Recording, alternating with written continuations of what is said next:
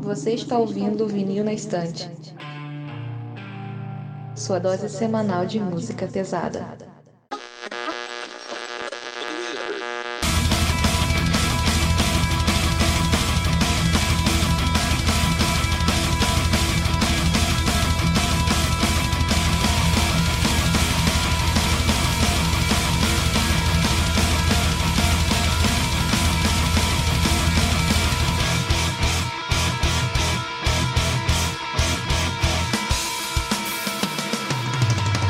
Eu sou a Carol. Eu sou a Gabi. Eu sou o Paulo. Eu sou o Renan. E eu sou o Sander. E no episódio de hoje a gente vai falar de uma das maiores bandas de power metal, o Blind Guardian. E para ajudar a gente nesse episódio, a gente trouxe um convidado, que é o Renan, que veio lá do Youngcast, então se presente aí. Eu sou o Renan, como o Sander já falou, eu faço parte da mesa do Youngcast FAPC, um podcast que já teve crossovers com o VNE, né? E lá a gente fala de psicologia analítica, mas algumas vezes nossos temas acabam também se cruzando com metal, rock, como foi o caso dos episódios lá no Youngcast sobre o The Dark Side of the Moon, do Pink Floyd, e o episódio aqui, que a Manu participou, sobre metal e psicologia. Eu sou um assíduo fã de Blind Guardian e basicamente eu só tô aqui hoje porque eu enchi o saco do Sander pra ele falar de Blind Guardian e finalmente estamos aqui. Não foi o único que encheu o saco do Sander para ter episódio de Blind Guardian, que fique isso registrado. O povo clama. Protesto, porque nem existiu essa discussão. Só falou, bora fazer Blind Guardian, bora. Tipo, nem teve essa discussão de. É, foi, foi uma coisa tipo, vamos fazer, vamos. Lógico, por que não? Tipo,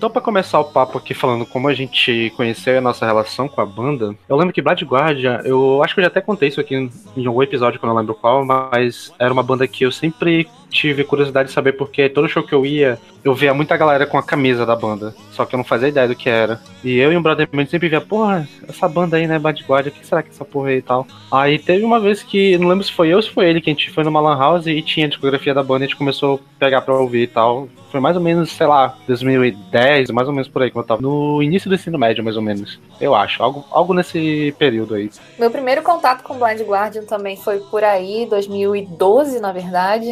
Uh, eu não sei como que eu o que, que me motivou a procurar sobre Blind Guardian. Eu só lembro que a primeira música que eu ouvi foi The Bard Song, e eu tava no ensino fundamental ainda, eu tava no nono ano, e aí eu lembro de ficar maravilhada com essa música, aí eu baixei ela no meu telefone Nokiazinho, uh, aí fiquei ouvindo durante o intervalo da escola inteira a mesma música, e aí, a partir disso, eu comecei a devorar a discografia deles e até hoje. Eu não realmente não sei qual foi o estalo que me deu para procurar Blind Guardian no YouTube, mas Ainda bem que isso aconteceu. É, eu não lembro como que eu fui ouvir Blind Guardian também. É, eu comecei a ouvir metal e eu escutava muito power metal, mas com o Blind eu não tinha vontade de escutar. Não sei porque eu tinha um, uma birra com a banda desde o começo, assim, talvez, sei lá, eu não lembro as pessoas que eu conhecia que escutavam ela, mas certo, tipo, eu não confiava no gosto dessas pessoas para eu escutar. Então eu levei, eu levei muito tempo, assim, pra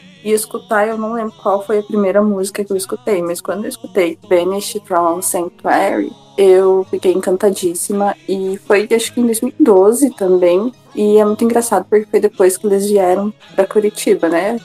História que a gente já comentou aqui, que você tem essa banda depois que ela vem na tua cidade. E foi o que aconteceu comigo. É, pouco tempo depois de eles passarem por Curitiba, eu encontrei inclusive amigos meus de outras cidades que tinham vindo para Curitiba pra, por causa do show. E não passou pela minha cabeça escutar a banda pra saber se eu ia gostar ou não. Simplesmente não, não vou gostar e não escutei. E daí, então essa é a minha história. Depois eu escutei, gostei, comecei a acompanhar a banda. No meu caso, o primeiro contato foi em 2011. É, eu tava descobrindo metal, então eu tava com um pé no thrash metal e eu tentei ir para um lado um pouco mais melódico. E as três bandas principais de power para mim sempre as referências sempre foram Halloween, Blind Guardian e Stratovarius. Então eu peguei o álbum principal de cada uma dessas três. E tirando pela introdução do Nightfall in the Middle Earth, a primeira música que eu ouvi foi Into the Storm. E é minha favorita deles até hoje. E ainda permaneço apaixonado por eles até hoje. Bem, agora é um momento de muita emoção para mim.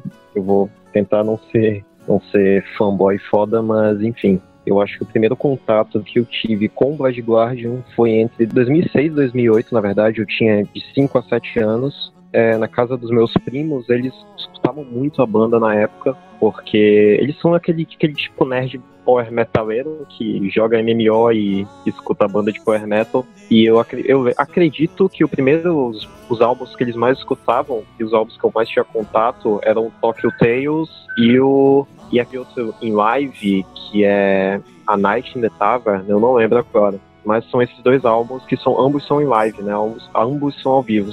Então esse foi o meu primeiro contato com o Blind Guardian e apesar de tipo como eu era muito jovem, muito criança, eu não tinha, não tinha muito discernimento para música. Porém, lá pelos meus 10, 9 anos, quando eu finalmente comecei a escutar música com um pouco mais de compromisso, digamos assim, eu peguei a banda para ouvir e foi quando eu me apaixonei, principalmente por causa dessa memória afetiva, de, tipo, coisas que tu escuta na tua infância, e aí tu vai escutar mais velho e fala, caralho, então era essa daqui que eu, que eu tava escutando, era essa música aqui. E eu acho que as três músicas que mais me marcaram do God não foi nem, nem tipo, o Bar de Som, nem nenhuma dessas outras, mas foi Nightfall, é, Don't Break the Circle e Valhalla.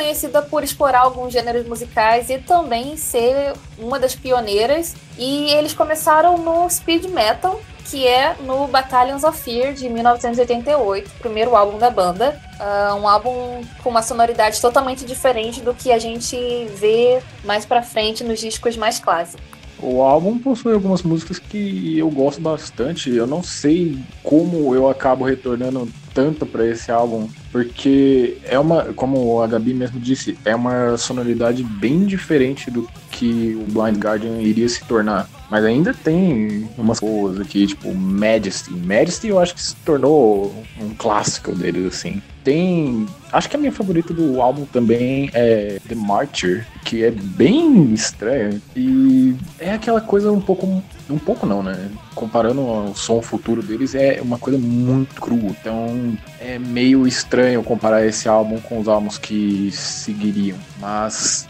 tá tudo aqui. O Rance cantando pra caralho, o Andre sendo um excelente solista. Tá tudo aqui. Além também da, da certa profundidade no que diz respeito à fantasia e explorar né, os sentimentos desses personagens. Como a gente vai ver no próprio The Martyr, né? Que é uma música que vai falar uma perspectiva de um personagem que, dependendo da sua religião, pode ser histórico ou, ou não, né? Mas que de uma forma ou de outra você traz aquele sentimento, a, a, banda, na verdade, consegue trazer aquele sentimento, consegue passar uma reflexão do que esse, essa imagem desse personagem pensaria e consegue colocar isso dentro de uma música com riffs fodas, com uma sonoridade maravilhosa na voz do Hansi, que para mim é um dos melhores vocalistas, sendo que eu não tenho muito, muito, possuo muito essa análise técnica, mas para mim é uma das melhores vozes do metal. Pois é, e nessa análise lírica, assim, os caras já, já se mostraram grandes fãs de Tolkien já nessa época, né? O,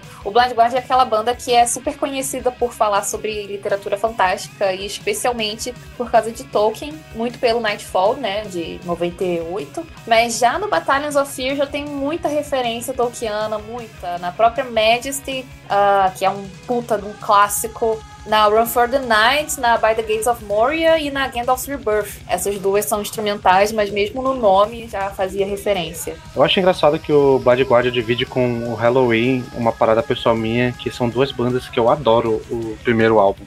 E o tanto que ele é um dos que eu mais volto para ouvir, assim, esses álbuns mais antigos, tirando os clássicos. E, cara, tem muita música legal aqui. Eu acho que a, a das que vocês já citaram, a própria Guardian of the Blind, que é da hora pra caralho, a Wizard Crow, que tem aquele refrão lá bem clássico, que até aquela música que muita gente acha que o nome dela é Halloween, né, e tal. E, sei lá, eu acho que é um álbum pra época e pra, até pra maturidade que eles tinham, eu acho que é um álbum até bastante consistente.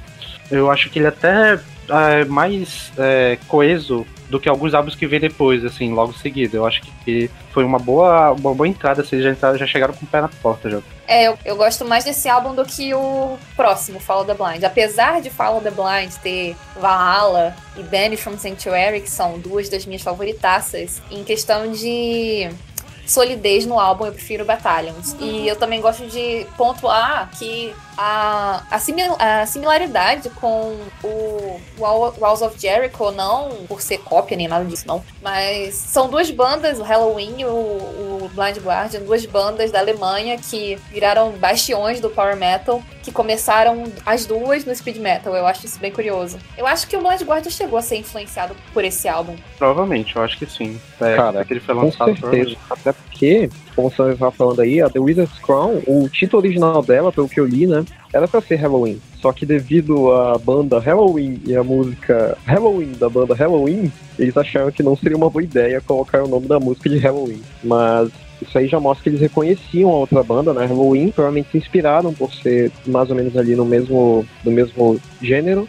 E que também eles não queriam justamente que tirar fazer com que as pessoas confundissem em relação à música, né? Mas até hoje eu me confundo e penso que Halloween. Na verdade, eu sempre, muito tempo atrás, eu pensava que Halloween era uma música do Halloween. Mas na verdade era Wizard's Crown do Blind Guardian. Tanto que se tu for no Spotify, eu acho que o nome da demo que tem na, na versão remasterizada tá como Halloween nessa música. É, eu concordo com tudo que foi dito. É um dos álbuns que eu mais gosto, mas eu demorei um pouco para gostar dele. Não foi um amor à primeira vista, eu demorei um pouquinho mas é realmente muito bom. E a Wizard's Crown é muito boa, acho que é uma das minhas músicas favoritas do Blind. Eu só queria adicionar uma coisa rapidinho, que é, eu não sei se vocês têm isso, mas imagino que muita gente tem aqui, por ser, por ser um álbum antigo e tudo mais, as músicas não tem uma determinada qualidade que a banda vai vir a ter depois, né? Porém, eu acho que, tipo, eles sabendo disso e também para relembrar um pouco da história deles, não sei se a gente vai comentar isso depois, mas em 2012 eles lançam um, um álbum, né? Como se fosse um memorial, que o nome é até Memories of a Time to Come, que eles, eles vão refazer, na verdade, muitas dessas músicas do primeiro álbum e é uma experiência nova para mim, que foi muito marcante. Eu lembro que ficou marcante pra mim quando fui ouvir, porque quando eles regravaram a Valhalla sem a parte do Kai Hansen, eu fiquei, poxa, triste. Nossa, que bosta. Mas enfim.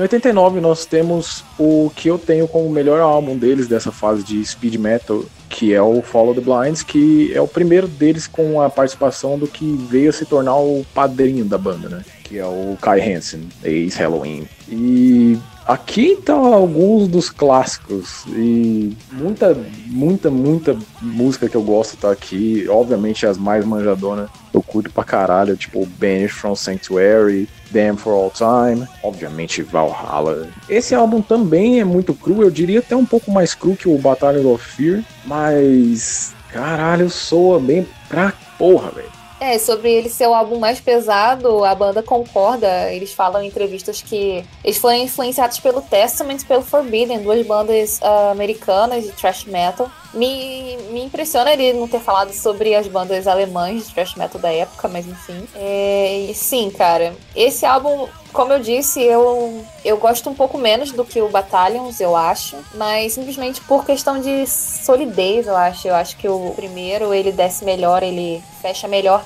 Mas o Follow the Blind é extremamente foda e ele tem Danny from Sanctuary e Valhalla. Não tem defeito, não tem pra que botar defeito nesse álbum, não. Esse álbum tá num nível que eu quero ficar cantando até Barbara Ann, que é o cover. E é um bônusinho muito bobo, mas ainda assim eu acho foda pra caralho.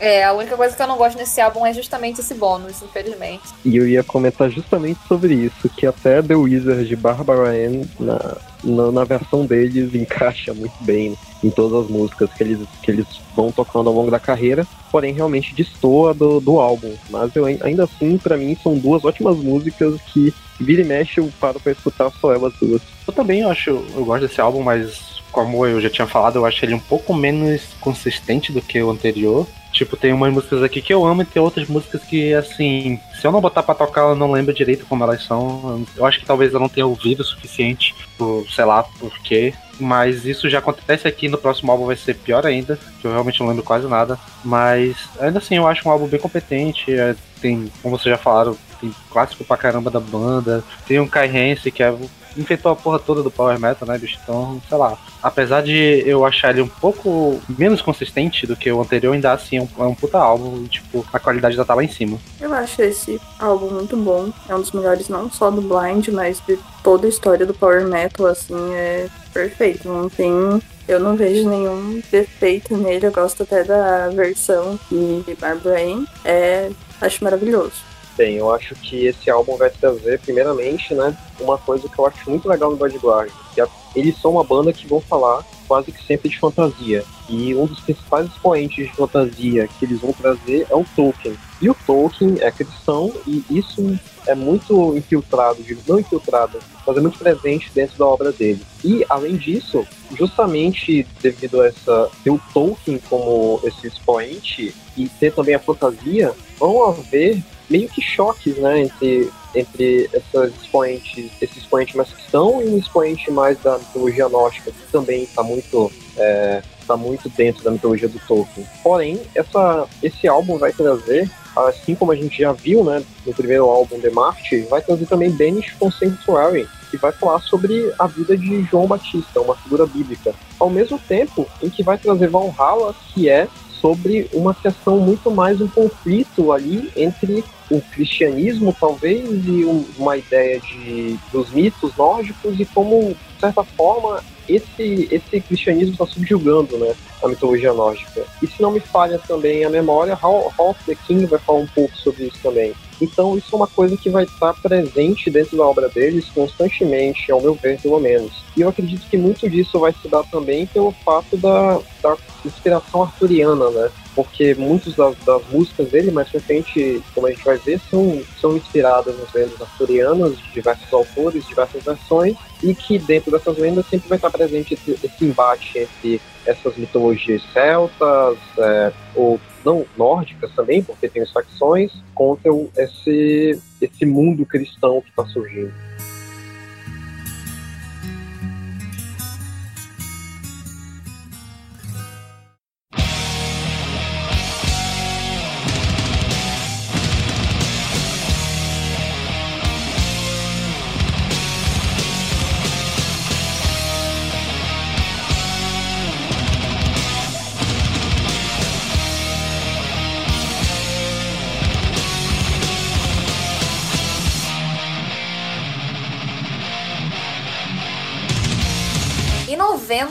O Blind Guardian lança o Tales from the Twilight World, que é um álbum divisor de águas para a banda, eu acredito, porque é o início da transição de sonoridade pro power metal para mim. Uh, eu considero o Battalions of Fear e o Follow the Blind totalmente speed metal, mas aí quando chega no Tales, cara, já é aquela aquele pezinho no power que eles vão se consolidar bem mais para frente. Eu não, eu não sei se eu concordo, mas é porque, sei lá, a minha divisão de power para speed é, é muito pequena, então eu não, não sei dizer. Mas sobre o álbum, é, aqui eu acredito que a produção esteja um pouco melhor em relação aos dois primeiros. Uh, tem clássicos aqui, Welcome to Die. Welcome to Die, não importa o momento. Se tocar, eu vou estar tá cantando loucamente. posso estar no pior dos meus dias, eu vou cantar e ficar feliz. Uh, tem Lost in the Twilight Hall também, que é outro momento. Kai Hansen. Tem Lord of the Ring, que vem depois de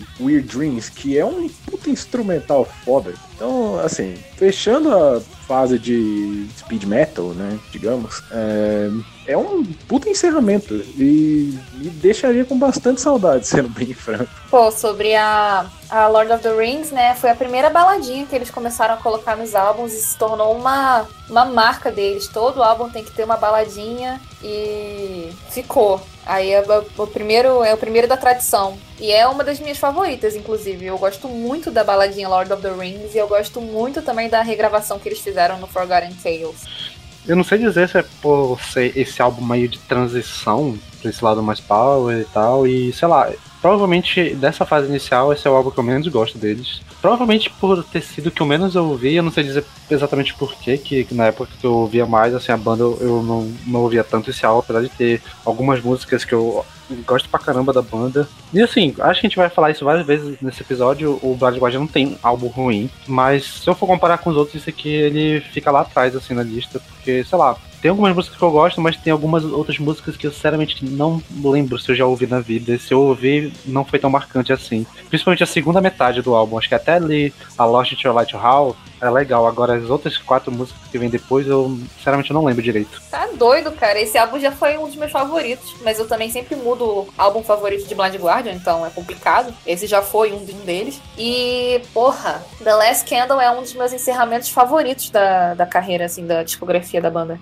Tô puto com o Sander por ele ter problema com uma música tipo Tommy Knockers, velho. Cara, justamente não é sei nem que a Gabi, que a É que eu Gabi nem e o lembro Paulo dela, sincero. Justamente sei que a Gabi e o Paulo falaram. The Last Candle e Tommy Knockers são, são duas músicas fodas e The Last Candle ganha um- uma vida, uma vida muito mais foda quando tu vai ouvir no álbum ao vivo deles de 2017, que tá a galera cantando e o, e o Hansi fica, fica meia hora cantando Somebody's Out There, Somebody's Out There e tu arrepia todo. Mano, eu vi essa porra ao vivo, cara. Eu arrepiei só de lembrar. Eu tive esse prazer. Eles tocaram The Last Candle no Rio. Fiquei maluca. Mais uma menção honrosa também à música. Goodbye My Friend, cara. Essa música é muito foda também. Eu gosto. Engraçado. Eu acho que hoje em dia eu gosto um pouco mais da segunda metade do CD até. Tirando Welcome to Dying também. Não, mentira. Porque tem Lord of the Rings e tem Traveler in Time. Deixa pra lá. Eu gosto do álbum todo. Esse álbum não é um dos meus favoritos e talvez seja um dos que eu menos gosto,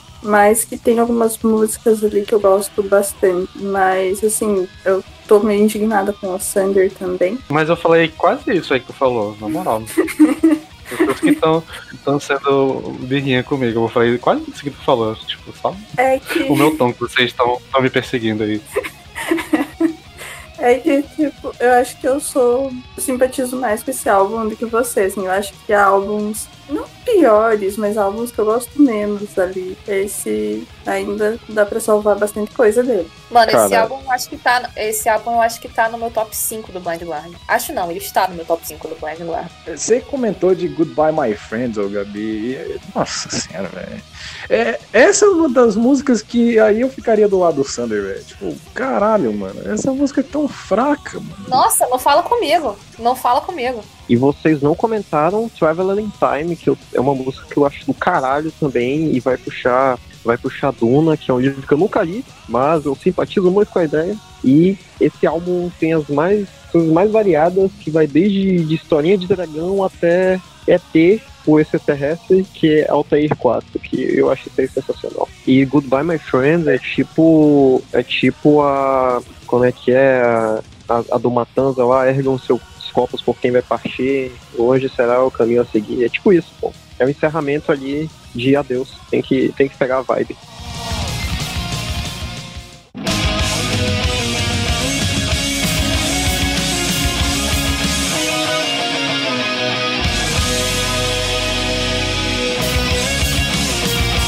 Cara, Somewhere Far Beyond, eu acho que ele não é, até, até agora, ele não é o melhor álbum, porque todos os, os dois outros álbuns fizeram coisas maravilhosas. Mas ainda assim, ele não deixa de ser um, um grande álbum da banda, justamente porque ele vai trazer a música pelo qual todo mundo conhece Blood Guardian quase, que é The Bart Song, além de outras músicas fodas na mesma pegada mais, tipo, agitada, tipo Welcome to Dying, Lost in the Twilight Hall, que é Journey Through the Dark, e também Time What's Time, que são duas músicas muito fodas que eu boto fé pra caralho. Que tipo de mérito é esse que um álbum tem que ser bom porque tem a música mais conhecida?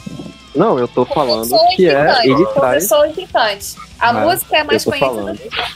Pensou, já pensou na possibilidade da música ser mais conhecida por ela ser muito foda? A música Não, é boa. eu, eu não nego. Ok. Eu tenho a teoria, eu tenho a teoria, e ela é comprovada, quer dizer, que essa música aí é o adeus do Blind Guardian. No dia que o Blind Guardian acabar ou acontecer alguma coisa, quando tocar essa música, todo mundo vai lembrar dessa banda e vocês vão sentir qual é o peso dessa música. E aí vai ser foda. Eu gosto, acho que eu gosto um pouco mais desse álbum do que eu gosto do anterior. É, eu, eu não vou negar que eu gostei mais ainda desse álbum quando eu vi que a faixa título, né, a Summer tem inspiração na Torre Negra do Stephen King, que é uma das minhas sagas de literárias favoritas. Então, o meu apreço por essa música e, consequentemente, pelo álbum cresceu consideravelmente depois de que eu descobri esse fato. Mas eu acho que é um álbum bom, bom pra caramba, tem muita música foda. Sei lá, eu acho que ainda não chegou no nível dos álbuns que a gente vai começar a comentar a partir daqui. Mas ainda assim é um álbum que tem bastante músicas é, fantásticas. Até a outra Body Body Song, né? A Hobbit, que ela acaba meio esque- esquecida no churrasco por ter um título parecido com a do the Forest, né? Mas que é uma música do caralho também. Eu gosto bastante da, da Truth of Pain, a Quiet of Terror, que eu acho que. Eu posso estar enganado, mas ela é a última participação né, do Kai Hansen, mas dessa vez ele só tá na guitarra. Eu acho que esse álbum é um álbum bem marcante, apesar de não estar no nível dos maiores clássicos, mas tá longe de ser fraco. É um álbum incrível de qualquer forma. Isso, a The Quest é a última participação do Kai Hansen. E, cara, eu gosto muito desse álbum. Ele tá também no meu top 5 do Blind Guardian. É, Você falou aí que a The Bard Song The Hobbit é meio esquecida, cara. Não no meu coração. Porque eu acho que é a minha favorita do álbum. Essa, a Somewhere Far Beyond, a faixa título, que é grandiosa. É, o- acho que deve ser considerado o quê? O primeiro épico do Blind Guardian, não sei. E a primeira também, a Time What Is Time, é belíssima. Aquele outro no violão é muito bonito. Cara, eu, eu, eu, eu demorei a gostar desse álbum também. É, eu via todo mundo falando super desse álbum. Ai, Somewhere Far Maravilhoso. Eu ficava, gente, eu só gosto de The Bard Song, a In The Forest. Mas aí, quando eu comecei a gostar, eu gostei muito. Cara, esse álbum, esse álbum, apesar de os outros já trazerem uma pitadinha disso, ele vai trazer uma parada do Blind Guardian que até hoje, quando eu paro pra ouvir, eu sinto que é essa melancolia fodida. Justamente também, quase todas as músicas, as músicas desse álbum são melancólicas. E aí tu pega Ashes to Ashes, que é uma música que tem um significado profundo pro Hansen, né? Que fala sobre a morte do pai dele. E aí tu sente. Esse álbum não é pra ser igual aos outros, porque eu acho que ele vai puxar muito dessa melancolia, ele vai puxar muito desse. dessa. não. dessas. talvez dessas trevas, dessa tristeza. E ainda assim é um álbum que ele tem algumas músicas animadas, mas que elas estão falando ali sobre existência, sobre dor, mas eu acho que uma das coisas que me atrai bastante nesse álbum é justamente isso. Ah, agora vamos de polêmica. É, esse álbum é o mais fraco até o Nightfall in the Middle Earth, pra mim. E ainda assim tem algumas coisas que eu gosto bastante nesse álbum. Acho que Somewhere Far Beyond, a faixa título, é, é uma das- das músicas que eu mais gosto deles. Assim. Time What Is Time é uma puta música foda também. Kai Hansen não deixa de continuar nos impressionando com o trabalho dele com os caras em Quest for Tenor, mas Bard Song é um clássico. E vamos pro Imaginations. Journey Through the Dark também é muito boa, cara. Você deveria reouvir. Cara, a The Bard Song The Hobbit é incrível. Eu queria estar no show de São Paulo em 2012, se eu não me engano, que eles tocaram essa música. Eu- Quem foi, com certeza foi muito sortudo, mano. Puta merda, essa música é muito boa. Cara, eu sinceramente tenho medo de ir no show do Blind Guardian, porque eu vou me derreter em lágrimas. Eu fui no cover e eu já fiquei todo chorandinho, imagine no show dele.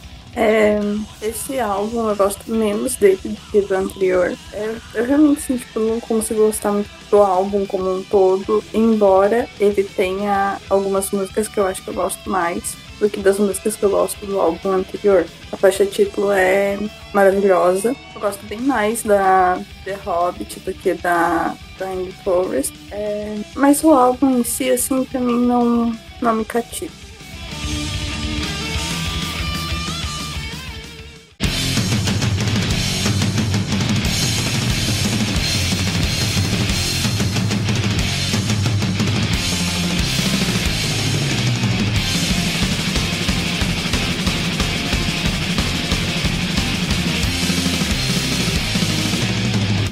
E agora, passando o pano de 1995, nós temos o que provavelmente é um dos maiores clássicos do power metal e quiçá do metal no geral, que é o Imaginations from the Other Side, que é o meu álbum favorito da banda. Eu acho que é um dos álbuns assim que a gente pode dizer que todas as músicas são clássicos. Tipo, do início até o final só tem música fodida e música que é relembrada que pode estar facilmente em qualquer show da banda, porque todas elas são fantásticas, assim, tipo, é o nível de inspiração que eu raramente vi uma banda ter por aí. Tomar no cu. Bom pra caralho.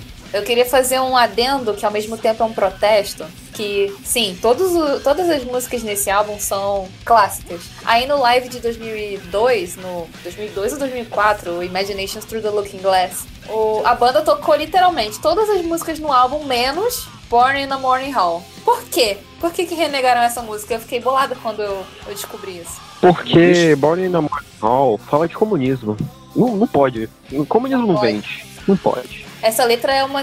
É, inclusive, eu acho que essa é uma das letras mais obscuras que eu já vi do Blind Guardian. Nem parece Power Metal. Cara, eu não diria obscuro, eu diria uma letra puta de profundidade nessa, nessa letra, nessa letra, mano. Eu, tipo, essa foi uma letra que acho que foi uma das únicas coisas de música, assim, que eu parei para olhar e toda vez que eu olhava ela eu achava algo novo. Então, tipo, algum sentimento novo, né? Então eu acho que essa música é uma obra de arte. Assim como Bright Eyes. Nossa, mano, Blind, é, Bright Eyes é uma das minhas favoritas também. Como falar desse álbum sem falar, puta, que pariu, que álbum foda? Não tem como. Exatamente. Até, tipo, a música desse álbum que me enche os olhos e o meu coração toda vez que eu ouço é a Script for Myron Crying, que puta que pariu, essa música é fantástica. A letra dela é boa, a voz do Hansi tá maravilhosa. E a letra, né, que fala sobre a Parada Templária, é, Santo Grau e tal. Eu lembro que teve um, um podcast falecido já de metal, que era o Megalomania Cast, que eles fizeram um episódio que era tipo metal e história, algo assim.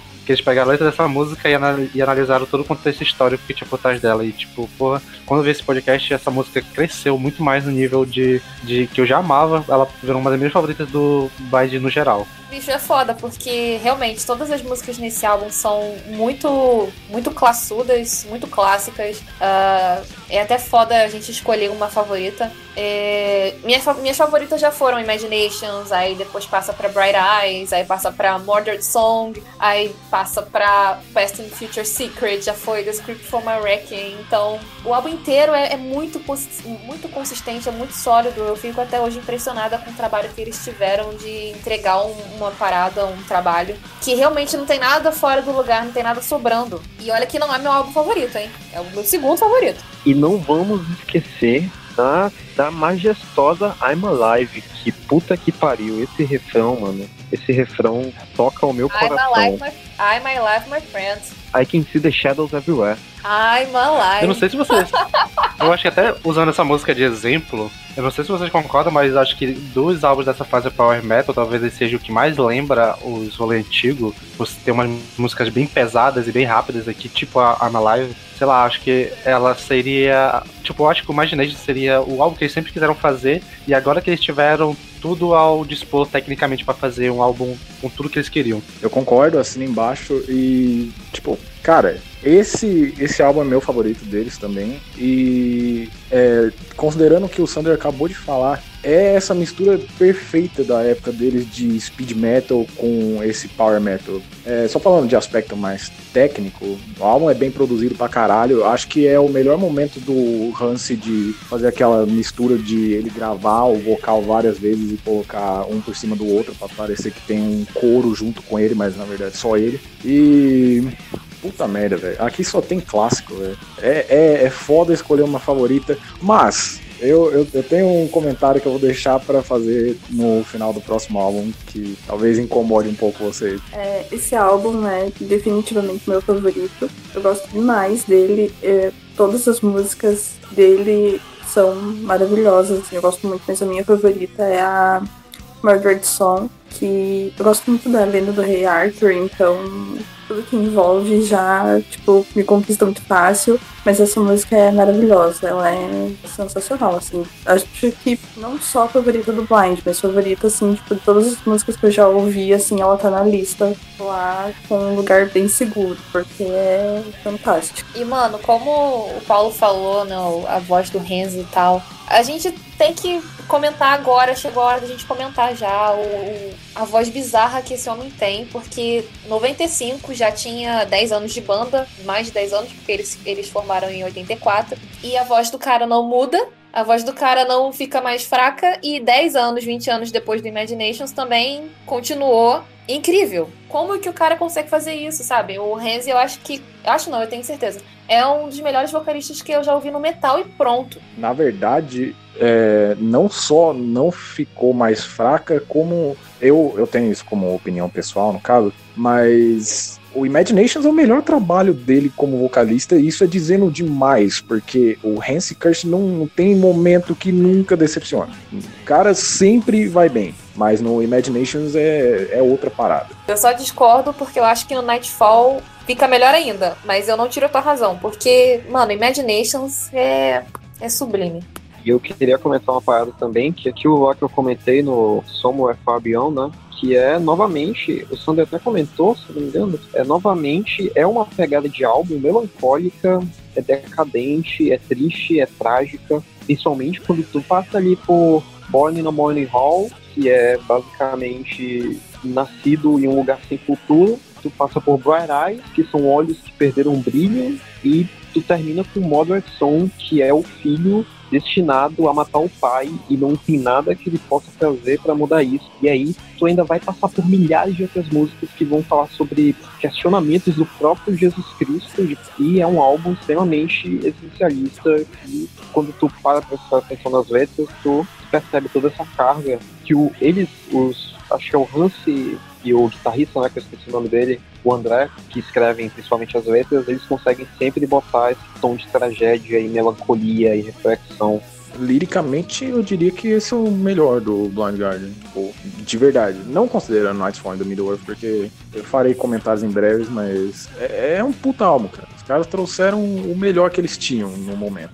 E só pra finalizar aqui citando uma pessoa que o Renan já até chegou a falar, mas que a gente ainda não conversou muito sobre ele no episódio, que é o André Albrecht, do guitarrista, que eu, assim, eu acho ele, talvez, assim, um dos meus guitarristas favoritos do power metal, talvez até do metal. E eu acho que ele é o melhor guitarrista no mundo, pelo menos de metal, que, que usa o wah como efeito, que ele sabe explorar esse, essa pedaleira de uma forma que o Kick Hammett tá há séculos não consegue, não consegue, bicho. Não consegue transmitir tanta emoção quanto o André traz nos solos deles.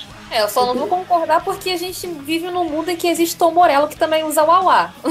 Mas sim, ele é um dos que melhor usa, com certeza. O meu comentário ia ser justamente esse. Ele só perde para mim por causa que o Tom Morello existe. Mas Kirk Hammett tá, tá longe, tá bem longe, velho.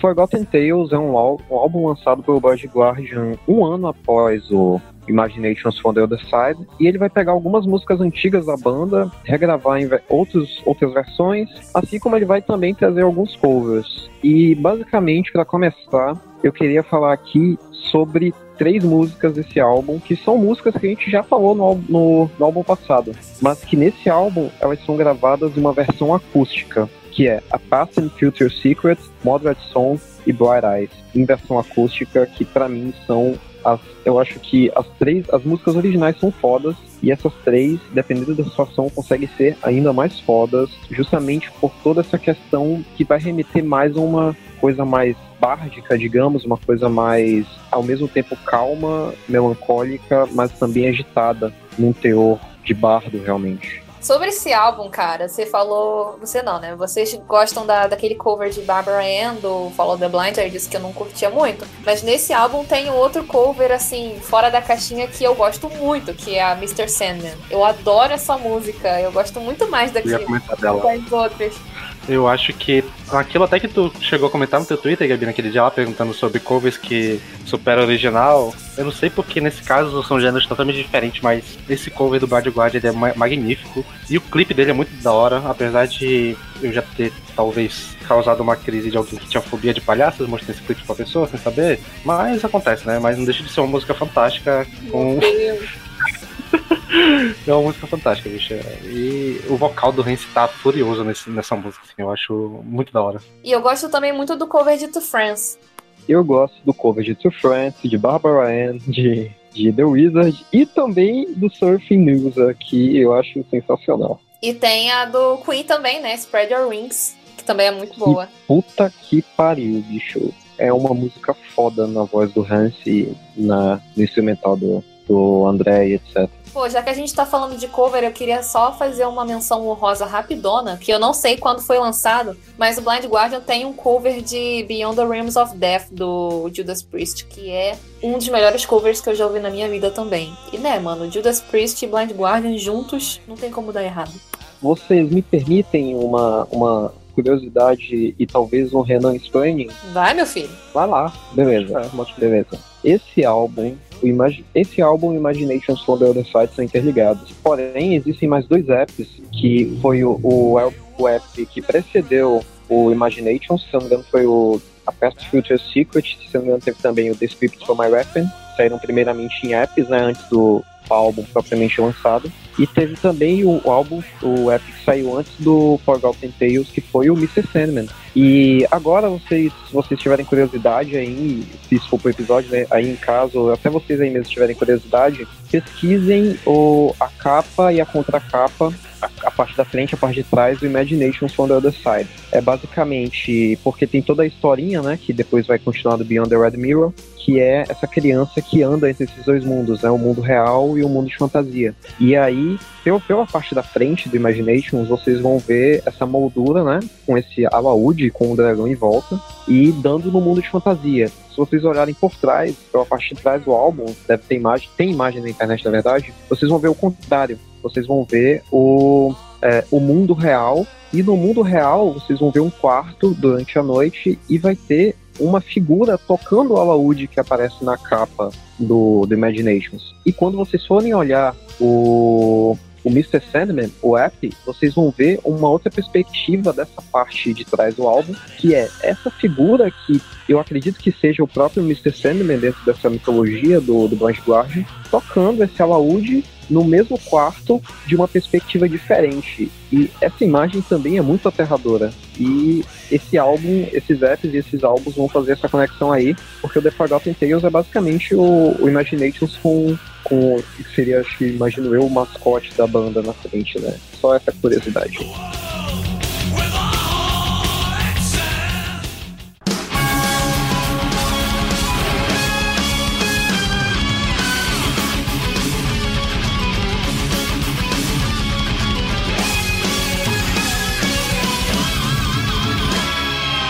Em 1998, o Blind Guardian lança o que para mim é o seu magnum opus e de muitas pessoas também concordam com isso, que é o Nightfall in the Middle Earth, que acredito eu aí que tenha lançado o Blind Guardian como maior potência, se eles já não eram naquela época, né, de uma das maiores potências do power metal, uma das maiores bandas, nome. Uh, um álbum aí que provavelmente vocês já sabem que é todo inspirado no Silmarillion, livro do Tolkien, e esse álbum realmente é considerado o melhor da banda por muita gente. Uh, muita gente acha que é o Imaginations, mas também acha que é o Nightfall. E eu tenho isso aí, cara. Pra mim é o melhor álbum do Blind Guardian. Eu acho que ele é magnífico. Tem muitos clássicos também, como nos outros discos que a gente comentou. Mas, puta, esse me pega demais. É um dos poucos álbuns de power metal assim que eu ouço até hoje e não me canso. Toda a discografia do Blind Guardian, pra ser sincera, mas esse é o que eu mais ouço, inclusive. O álbum vai começar com Into the Storm, né, logo após War of War, e ele vai narrando realmente alguns dos eventos mais importantes do Silmarillion, porém não numa ordem completamente é, direta, porque vão ter saltos de tempo muito grandes. Mas aí, basicamente, o livro vai se girar em torno da, da Trolli de Fëanor, que foi um dos elfos mais fodas que ele conseguiu manufaturar as Silmarils que eram joias que captavam é, a luz da árvore que iluminava a terra dos deuses é, em Arda. E o Fëanor, devido ao amor que ele tinha por essas joias, e quando essas joias foram roubadas pelo Melkor, ele fez um juramento de vingança ao Melkor que foi tão potente e ele basicamente renegou os deuses e o amor que ele tinha pelos deuses, renegou sua casa e declarando que ele iria buscar a destruição do Melkor, custar, isso custasse o que custasse, e que, os, que a, a, a linhagem dele estaria comprometida a isso até que eles conseguissem. É, tinha um guia que eu tinha visto na época que eu peguei para ouvir esse álbum. E Renan, você me ajuda, por favor. É, caso eu esteja mentindo, você é, desminta, por favor. É, esse guia informa que cada música assim representa sessões que estão acontecendo em, por exemplo, Into the Storm cai na página 63 até 65. É isso mesmo? É alguma coisa desse? Cara, eu não sei em relação ao número certinho das páginas, mas sim, cada música vai ter uma sessão ali de um acontecimento que ocorreu e ela vai narrar. Porém, isso aí é uma coisa que eu achei muito foda, que é uma versão não canônica feita pelo Bad Guardian, que em alguns momentos vai ter aqueles momentos reflexivos, especialmente a música The Close of Fëanor, seria o próprio personagem pensando a respeito dos atos dele. E isso é uma coisa não, que não está no Silmarillion, mas sim é, adicionada pelos próprios integrantes da banda ao escreverem as letras. É, eu, eu acho foda isso. Tipo, é, eu acredito que nós já tenhamos citado, mas o, o Silmarillion é um, é um livro complicado, cara. E tem, tem muita gente que acaba tendo preguiça de ler ele. Tem. É, tem amigos próximos meus que dizem que é simplesmente você ler uma Bíblia, só que escrita para o povo da Terra-média. Então, pode ser meio complicado, pode ser meio chatinho, mas eu não li, então eu acredito que vale a pena simplesmente pela existência desse álbum. Que é muito bom, é muito bem escrito, velho. Sim, cara. Eu acho muito da... Fica, fica o meu conselho, se você gosta de Blind Guardian, leia as letras e depois busque ver o seu marido. Vale a pena, principalmente em relação à música The Curse of Feanor, que depois que eu li o livro, pra mim a música se tornou uma das mais fodas da banda. Eu acho muito da hora essa parada de que eles, apesar de estarem inspirados nos livros e nas, nos, em tudo que eles se inspiram, eles não se prendem a só a que eles adicionam umas paradas a mais, né? Musicalmente falando, esse álbum é, para mim ele é uma um pouco de ruptura com o Imaginations, porque ele bebe de muitos elementos sinfônicos. É, eu acho que é no Nightfall que o Blind Guardian começa a, a explorar bastante isso, bastante coisa sinfônica, folk e, bom, até progressivo eu não consigo enxergar muito, mas é o que a crítica costuma falar. Eles chegam a comparar o Nightfall Middle Earth com o Queen, sei aí, então se vocês souberem falar sobre isso, melhor. Pra mim, cara, eu curto muito porque é um puta álbum mega produzido, é, eu acho que é um dos mais bem produzidos deles. E as composições são muito fodas. Eu costumava gostar mais da Into the Storm e da Time Stand Still. Uma confissão aqui, eu nunca fui muito fã de Nightfall, da música mais famosa, uma das mais famosas aí. É uma das pouquíssimas músicas do Blind Guardian que eu não gosto tanto assim. Mas enfim, aí hoje em dia eu boto aí como minhas favoritas a The Curse of Finner e Noldor, que é uma música que eu vejo poucas pessoas falando, mas puta, é incrível. A Nightfall provavelmente foi a primeira música deles que eu ouvi. Ou foi ela ou foi Bright Eyes, mas foi uma dessas duas, eu tenho quase certeza. E agora falando assim do álbum no geral,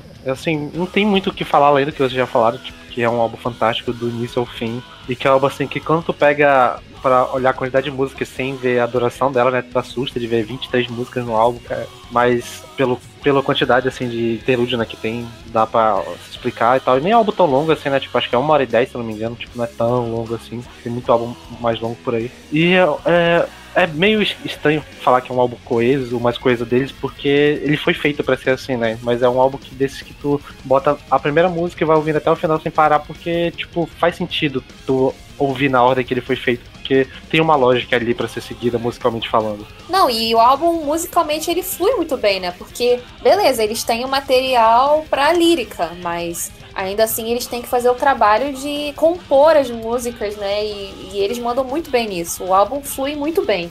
O álbum é realmente muito bom, não tenho nada acrescentado que já foi dito, é um álbum fantástico. E eu tô com um amigo da Gabi que falou que o Silmarillion existe só pra que esse álbum seja feito porque eu já tentei ler o Silmarillion e a vida é muito curta pra ler o Silmarillion, então eu não li. É, tá aí o álbum, né? Tem que ficar lendo. Se eu posso escutar esse álbum, que é maravilhoso. Como já diria o Todo Mundo Deu Cris, pra quem a gente vai ler se tem filme, né, pra isso.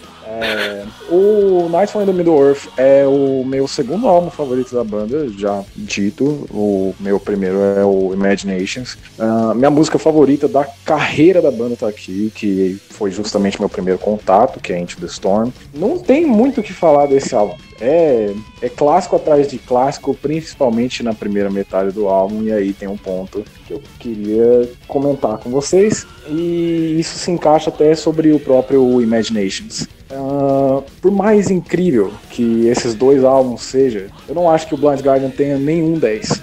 E isso tá no caso do Nightfall in the Middle Earth em relação a quase que tudo depois de Time Stand Still. Tipo, não é ruim, não tá muito longe de ser ruim, na verdade, mas não, não, chega perto do que é a primeira metade do álbum. E infelizmente, porque eu vi que vocês estavam contando bastante sobre Bright Eyes, é a minha música menos favorita do, do Imaginations. Apesar de eu reconhecer que ela seja uma boa faixa, eu não acho que ela tá a par com as outras oito.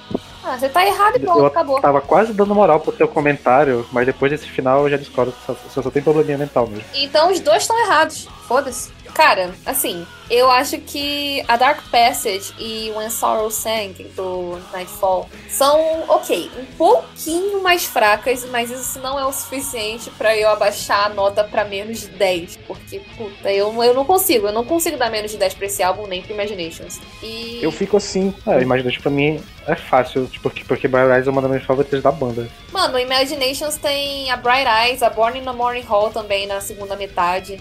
Fecha com And Then. Como é que é? Não, é. And the Story, story Ends. Story ends. Pelo amor de Deus, como é que essa parte é mais fraca? Não, não. Não, não, não, não, não, não. No caso, a, o comentário sobre a segunda metade é mais sobre o Nightfall in the Middle Earth mesmo. Tipo, no Imaginations eu vejo quase que perfeição em tudo. Mas no caso do Nightfall in the Middle Earth, eu acho que eu me perco em músicas tipo um, The Elder, A Dark Passage ou When Sorrow Sang, né? Porra, agora tu machucou. A The Elder eu gosto demais, né? É, assim, a, a, a, Dark Passage e When Sorrow Sang eu, eu reconheço que não são lá as melhores de fato. Mas uh, a Thorne, que vem depois da Time Stand Still, eu acho incrível, mano. E a The Elder também. O vocal do Renzi nessa música é bizarro, mano. E só, só porque não é agitado e tal, é uma baladinha sim piano, mesmo assim ela tem uma beleza muito foda. eu acho a música muito boa.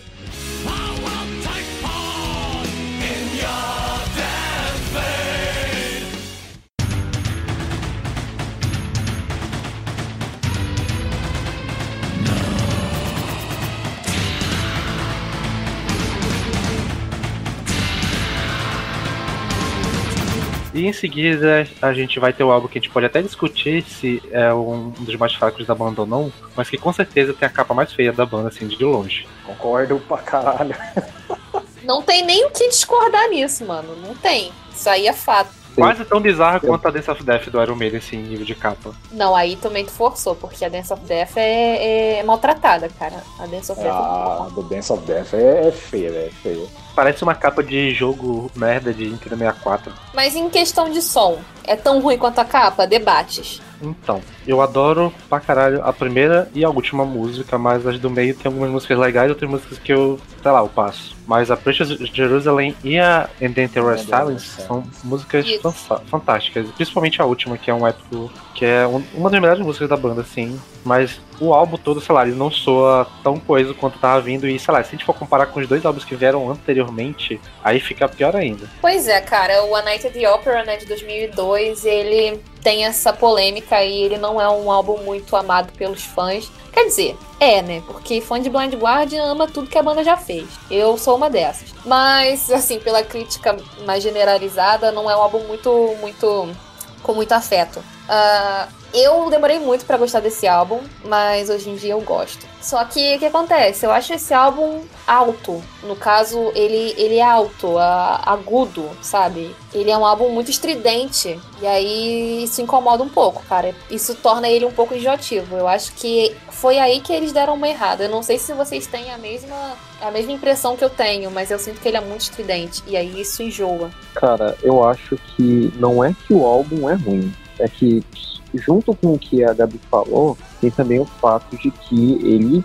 fica muito ofuscado perante os outros álbuns. Ele não é ruim, mas ele não, pra mim, ele não consegue alcançar os outros álbuns. Não pelo fato de que ele não tenha músicas boas, mas justamente porque as músicas não criam uma conexão entre si, na minha opinião. Sim, até porque eu saí de, de Imaginations e do Nightfall e pro A Night at the Opera é muito diferente. Era uma expectativa muito grande em cima desse álbum, né, cara? Então era meio que inevitável eles. Quatro músicas que eu realmente gosto desse álbum que para mim são tão clássicas quanto as outras, é Punish, Punishment Divine, né? Soul Forged também eu acho uma música ótima. And Then, There, Was Silence também é muito boa. E Under the Ice eu também gosto muito. Mas as outras eu não lembro muito bem delas, pra ser bem sincero. É, bicho, então, eu sou a defensora da Night at the Opera aqui, porque eu realmente gosto desse álbum, de verdade. Tem muita música que eu amo, que é a já citada And Then There Was Silence, que é um puta de um clássico. Eu acho que é a minha favorita do Blind Guardian, e ponto. Uh, é gigantesca essa música. Não apenas na duração, ela é gigantesca, ela é magnífica, majestosa. Under the Ice, eu gosto de Punishment Divine, eu gosto do álbum todo. E assim, Precious Jerusalém também é um puta de um início foda. E, cara, fazer o quê? Eu sou cadela dessa banda, eu gosto de tudo. Ter escutado esse álbum umas duas vezes, quando conheci, e agora pro episódio. E eu não gosto desse álbum. Não é o que eu menos gosto da banda, porque tem um outro que eu gosto menos ainda. Mas tem músicas boas, né? Tipo, mesmo aquilo que você não gosta do Blind, você reconhece que é bom. Tipo, é, não é um negócio que você fala, meu Deus, que horrível, não consigo ouvir. Não, até rola de ouvir, mas não não é o que eu procuro ouvir. É, eu gosto muito de Age of False Innocence. Acho que é a única música assim, que eu consigo lembrar, tipo, que me chama atenção. Só isso. É, eu acho que é aquilo que a gente falou, né? Tipo, não é que seja ruim, eu acho que o Blind Guardian não seja, não tem uma banda ruim, mas eu acho que esse é o álbum mais mediano, assim, que a gente vai ver deles, talvez. Pelo menos na minha opinião. Talvez, talvez, talvez. Um, o Night at the Opera tem algumas músicas que eu gosto. Eu acho que eu tô mais com o Sander nesse caso, que é gostar bastante dos momentos de abertura, tipo Precious Jerusalem. Uh, eu gosto bastante de Battlefields também, mas eu acho que perde a mão a partir de Under the Ice até pelo menos The Soul Forge. Aí retoma um pouco com Age of False Innocence e, assim, tirando por Into the Storm and Then There Was Silence, é uma pena que esteja nesse álbum, porque puta que pariu, que música foda. E sobre aspecto técnico, assim, eu acho que aqui foi um momento onde eles caíram, porque a mão na produção parece que também mexeu um pouco com a qualidade das músicas. Não. Ah, é, é, é, difícil. Esse álbum é, perde bastante por causa da, da produção. E aí, já viram, né, o ouvinte do Vinil na Estante? Se você também se sentiu insultado com essa com esse shit show em cima do da Night of the Opera, já sabem, né? Eu me sinto igual a vocês. Também tô acuada aqui, tô triste. Tô triste. Não, não, não. Eu, eu, acho que é um álbum completamente aceitável. Como eu falei, ele só não, não, não alcançou os outros, mas ele é um bom álbum. Ainda. Não, isso aí com certeza, com certeza. Porque até porque a sequência Imaginations e Nightfall, e, e assim, pelo menos para mim, e acredito que para muitos fãs também, o Blind Guardian ele veio numa crescente, porque cada álbum tava melhor do que o anterior. O, o Somewhere é melhor que Tales, e Imaginations é melhor que Somewhere, e o Nightfall é melhor que Imaginations, e aí chega o A Night at the Opera, que realmente não é um. não é o melhor, né? Não tá no top 5, talvez. Mas ainda assim, tem álbuns que eu gosto pouco menos do que esse. E eu curto muito, muitas músicas nesse álbum. Eu só tenho esse problema de ser um pouco enjoativo. Então não é um álbum que dá para ouvir várias e várias vezes. Mas nossa, eu sou defensora desse álbum, eu realmente gosto.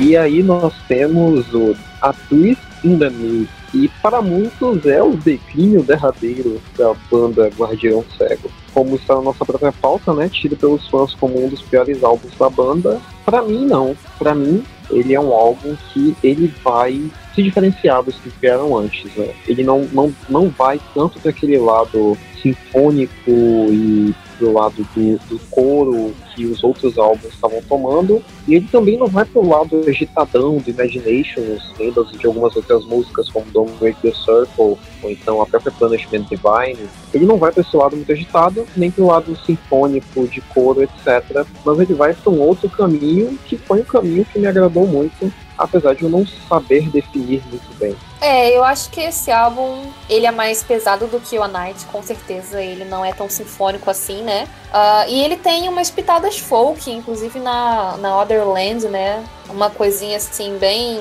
bem singela. Bom, o A Twist para mim é o mais fraco, sim. É... Não foi, já teve épocas que eu gostei mais dele. Foi um dos álbuns que eu comecei ouvindo Blind Guardian também, foi um dos primeiros. Mas acho que saturou. E aí, por exemplo, músicas como Fly que, nossa, eles tocavam em tudo quanto é show, e aí você. Eu, eu via muito live de Blind Guardian, e eles estavam sempre tocando Fly, e aí, nossa, deu uma puta saturada. Mas assim, aquela coisa, Blind Guardian é aquela banda que eu considero que não tem álbum ruim. Então a Twist in the Myth pra mim é só um álbum mais fraco, mas ainda assim eu ouço tranquilamente. Tem, inclusive, a primeira música, This Will Never End, é uma das minhas favoritas da banda, bicho. Aquela música é uma porrada incrível. Eu acho muito foda o vocal do Renzi na introdução. Caralho, é, é louco. Eu tenho uma história engraçada com a Fly, porque eu não sei o que aconteceu quando eu baixei esse álbum, nessa época que eu comecei a ouvir a banda, que não veio ela e veio a demo. Que, como é que é o nome dela, Renan? Da demo da, da Dead Fly? Sound of Misery.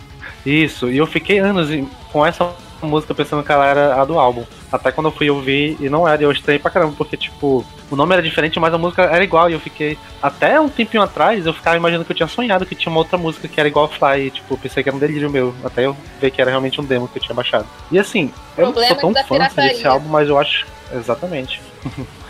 E assim, é, eu não sou tão fã desse álbum, mas eu acho que ele tá longe de ser o mais fraco para mim. Eu acho que tem pelo menos os dois álbuns que eu preteriria antes dele. E sei lá, eu acho que aqui a gente já começa a ver uma semente do que o Blade vai trazer no próximo álbum, que já é uma sonoridade que me agrada bastante. Então eu acho que por isso ele me agrada mais, muito mais do que o, o, anterior, por exemplo, e mais do que alguns lá do início da, da carreira dele. Então, sei lá, eu acho que não é meu favorito, provavelmente tá longe do meu, dos meus favoritos, mas tá longe também de ser um dos piores para mim. Eu tenho algum carinho por ele. E acho que porque na época que eu conheci a banda, ele era o álbum mais recente, eu acho que quando eu ouvi ele, eu conheci em 2010 o álbum, o, o, o próximo álbum não tinha saído, né? Então ele foi o, o, que eu peguei, que era o mais recente, eu, eu cheguei a ouvir bastante. E sei lá, eu, eu gosto dele. Eu, mas é isso que eu falei, né? Tipo, tá lá. Não tá lá no topo, mas tá longe de estar tá no fundo do poço. Eu, eu acho que, assim como a Gabi falou da Night Opera, é, eu acho, apesar de eu gostar muito do Twist in the Myth, eu acho também um pouquinho enjoativo. Eu não sei se é porque eu já escutei muito, ou não sei se realmente é por causa das músicas, da sonoridade, mas eu acho que tem esse ponto aí realmente. É, bom, esse álbum é bastante sofrível para mim. Eu não consegui escutar ele, tipo, é, é sofrível mesmo. Tipo, eu não consigo gostar desse álbum, eu não consigo escutar. É, eu finge que ele não existe. Talvez, assim, com muito esforço, a única música que eu gosto dele, assim, que eu possa ouvir seja Olderland, porque o, o álbum não, não consigo ouvir. É, eu gosto e... pra caramba da Sky Shelders. Eu acho uma das melhores baladas da banda, assim. Tipo, acho muito bonita ela. É, essa eu não ligo, não. Mas, porra, o que eu ia comentar é... Ah, beleza, tem fama de ser o pior álbum. Mas, nossa, Carol deu uma... Deu uma, uma machucada aqui no meu coração, que doeu, bicho. Desculpa. Desculpa. Mas é que eu me decepcionei muito ouvindo esse álbum. Eu acho que é mais um rancor pessoal, assim. Meu Deus. Cloud Shadows é barra de som nórdico. Só vou falar isso por exemplo. Uh, se o A Night the Opera não é o pior álbum, é, é, é porque esse álbum existe. Uh, This Will Never Ends é uma das minhas faixas favoritas, assim, pós é, Nightfall in the Middle Earth, mas não é suficiente. Não é suficiente. E, nossa, a produção desse álbum é porca porca, velho. Meu Deus do céu, coisa nojenta. Um, Turn the Page é fraca. Fly, em comparação a até o a próprio A Night at the Opera, que é o depois desse o mais fraco, tipo, parece uma piada. E sei lá, Acho que a outra única música que eu gosto desse álbum é Straight to the Mirror. Então, sei lá, passo, exceto por essas duas músicas. Eu não sabia que tava permitido cagar em cima de álbum do Blind Guardian nesse episódio. Eu não sabia que isso tava permitido, não. Pois é, até o que não gosto assim, fiquei assustado agora. Eu, eu, Cara, eu acho que isso, aqui, ia... isso aqui tem que ser editado, tem que ser tirado, tá, Sandra? Isso aqui não pode passar, não, tá? Eu ia falar sobre as músicas, mas eu nem vou mais depois dessa, cara. Nem vou mais falar. Pode, pode censurar, pode estar tá, tá permitido censurar. Eu voto pela, pela, pela censura, pelo censuramento, censuração. Censuralismo. Censuration. Desculpa, né? Twisted eu... Myth. Bom álbum. Eu discordo bastante do Paulo, principalmente em produção. Eu acho que tá longe de ser uma das melhores, mas eu acho que não é tão ruim assim. Eu acho que é bem melhor do que a do Night of Opera, por exemplo, que tem aquele lance que a Gabi falou de ser estridente, de ser meio mais enjoativo, sei lá. Eu acho que aqui ainda tá ok. Eu acho que não, não é tão ruim assim. É, mano, pois é, eu também não acho essa produção horrorosa, não. Eu acho a produção do A Night at the Opera bem pior. Apesar de eu gostar mais do A Night at the Opera como álbum, com as músicas, a produção da Twist eu acho melhor. E, mano, tem músicas que eu gosto muito nesse álbum, como eu já falei, a This Will Never End, que abre o álbum. Otherland, Turn the Page, a Fly eu enjoei pra caralho, mas assim, eu ainda gosto. E uma que a gente não falou ainda, que é a Another Stranger Me, que eu acho muito legal. E ela, inclusive, ela fala sobre. Eu ia falar dela. É, eu gosto bastante. Transtorno dissociativo de identidade, que a gente não falou no nosso episódio sobre. Olha, porra, realmente. Dava, dava pra ter falado dela. Eu acho que o é, Twisted Myth, ele não soa como o Blood Guardian que a gente conhecia tipo, como a gente conhece. É como eu tava falando, ele, ele não é nem uma coisa nem outra. Eu acho que ele vai por um caminho próprio e que a banda não desenvolveu. Justamente porque, como eu notei aí que a, que a própria Gabi falou, que tem esse lado mais folk, né? Então eu acho que não é que ele é um álbum ruim, é que ele é um álbum estranho, perante tudo que a gente já viu.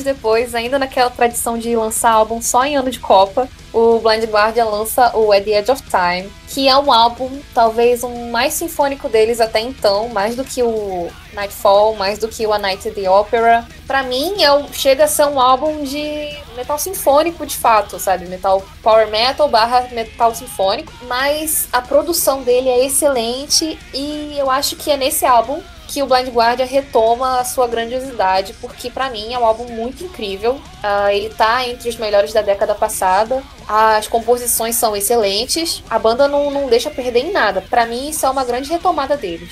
Concordo com tudo que falou.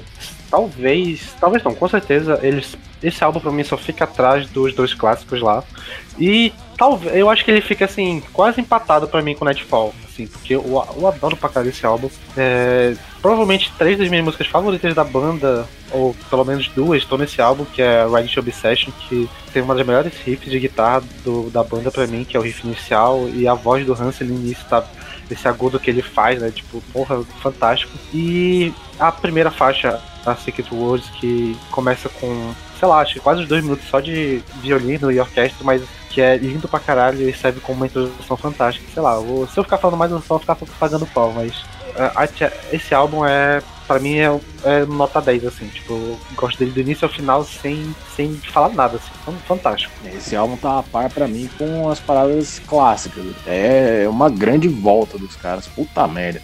Eu sei que tem bastante gente que não considera uma volta porque eles nunca foram, né, mas é, o At the Edge of Time é fenomenal, velho, na moral. E é, é, eu, eu acho que você contraste com a Gabi nesse caso, porque eu concordo com o lance do, de ser bastante sinfônico, mas eu acho que esse álbum pega bastante até da época do, dos álbuns tipo o Battalion, Follow the Blind, por causa de trazer é, elementos de speed metal, eu diria até. músicas como Tenelorn ou Ride to Obsession, A Voice in the Dark e A própria Right Obsession, o riff dela é muito speed, quase um trashzão já. Exatamente, exatamente. É, Tenelorn mesmo, eu acho que eu vejo muito desse speed metal, mas, cara, nada toca pra mim Sacred Worlds. É, essa música é fantástica, velho. Caralho. é- eu, eu elogiei no último álbum This Would Never End, mas Sacred Worlds provavelmente é a minha música favorita, assim, dessa fase moderna do Blind Guardian. É estupenda, velho.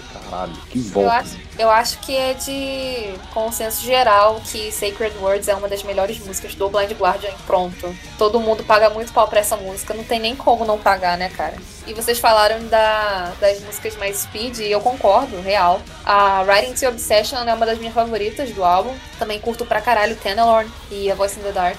Ah, mas eu acho que acho que pela produção ser tão polida, eu acho que esse é o álbum com a melhor produção da banda. É, acaba se tornando um pouco mais suave, digamos assim. E aí, tá, beleza, essas três músicas são bem speed, mas o resto do álbum pra mim soa bastante sinfônico. Talvez por conta dessa produção muito polida também isso acabe ajudando. Mas assim, independente, eles fazem um, um- eles fizeram um álbum muito bom e que assim, realmente eu gosto do do A Twist, eu gosto do A Night, mas o Ed Ed é uma retomada que tava precisando, cara. É, eu sou o tipo de cara que não é tão fã dessa produção super limpa, porque eu acho que faz parecer artificial demais. Mas eu acho que o Blind Guardian usou isso tão bem que não dá essa impressão em nenhum momento. O álbum, nessa, ques- nessa questão de produção, pra mim, isso perfeito, cara. E eu acho que eu vou ter que concordar com a Gabi. A melhor, é, melhor produção da história da banda. assim. Olha,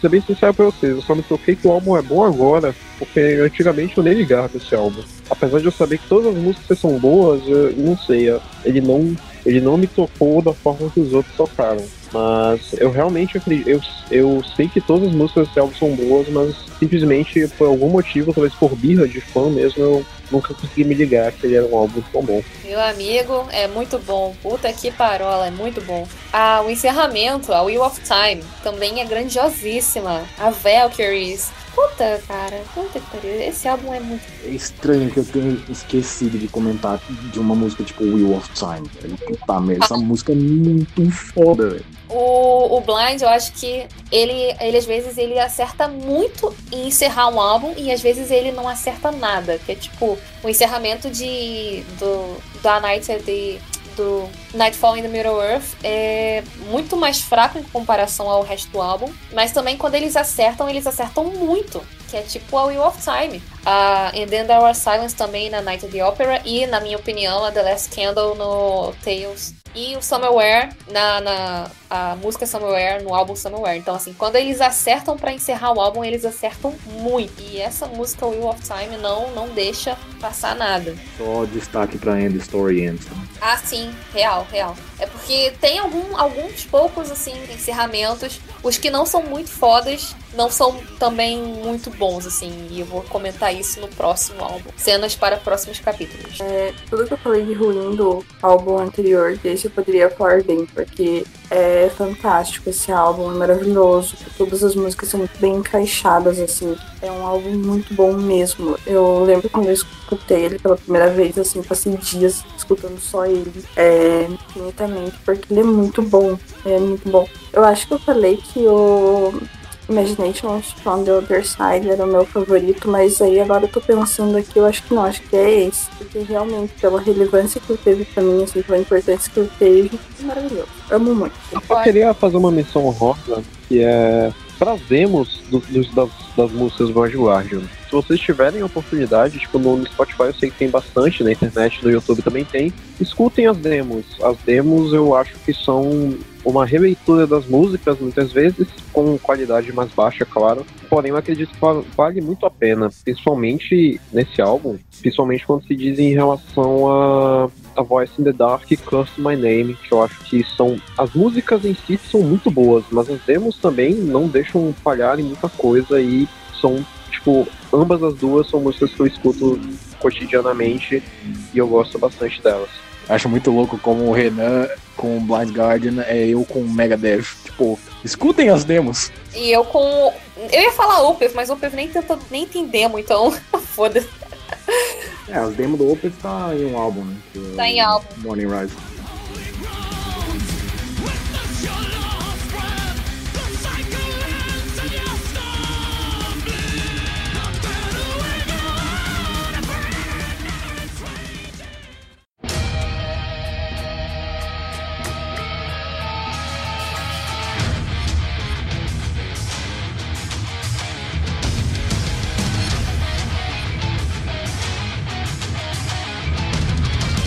Chegando no último álbum lançado pelo selo da banda, né, pelo nome Blind Guardian, nós temos o álbum Beyond the Red Mirror, que é um dos meus favoritos também. Eu acho que, na minha opinião, eu sei que isso não é consenso, mas que a dobradinha do Eternity of Time com Beyond Red Mirror, pra mim é tão boa quanto a dobradinha Imaginations e Nightfall. Eu amo os dois quase igualmente. E eu lembro que esse álbum em 2015 foi um dos meus favoritos do ano, assim, de lançamentos, porque eu fiquei fantástico. Eu acho esse álbum fantástico, na moral. E eu vou ser mais ousado ainda e dizer que, pra mim, ele é o melhor álbum do André. Os solos desse álbum são um dos melhores solos que eu já vi na minha vida, principalmente o solo da faixa The Throne, que é o meu solo favorito da banda, é a melhor música na guitarra pra mim na banda, porque, não sei, o bicho tava inspirado, o jeito como ele tá trazendo a emoção por, pelo wah que ele usa nesse, nesse caralho do caralho, na moral. Se, se vocês me deixarem aqui, eu vou ficar só pagando pau pra esse álbum. Disse o Sander pela quinta vez nesse podcast. Mas nesse caso é real, na moral. Esse, eu sei que porque aparentemente eu jurava que esse álbum era um álbum muito bem quisto, mas aparentemente não é tanto. E pra mim ele era. Eu pensava que ele era uma, uma, uma unanimidade, porque pra mim ele tá no nível assim, pau a pau com esses, os outros três álbuns, assim, que são os mais clássicos, sei lá. No na minha cronologia pessoal, ele é tão bom quanto os outros. Não, assim, é, eu não acho que deixa cair como eu acho que deixa cair a partir do, do Nightfall até o A Night at the Opera, e principalmente do A Night at the Opera ao, ao Twist in the Myth. Mas eu, eu acho que é uma leve queda do At the Edge of Time pro Beyond the Red Mirror. Te- Tem bastante música que eu gosto aqui, tipo, eu acho que abre o álbum muito bem com Night Wave e Twilight of the Gods. Ahn, a faixa At the Edge of Time é boa, mas depois eu eu acho que eu ouvi pouco esse álbum, então se eu fizer o comentário de que ele é esquecível, talvez seja extremamente injusto, então não, não é válido. Cara, é injusto, é injusto pra caralho.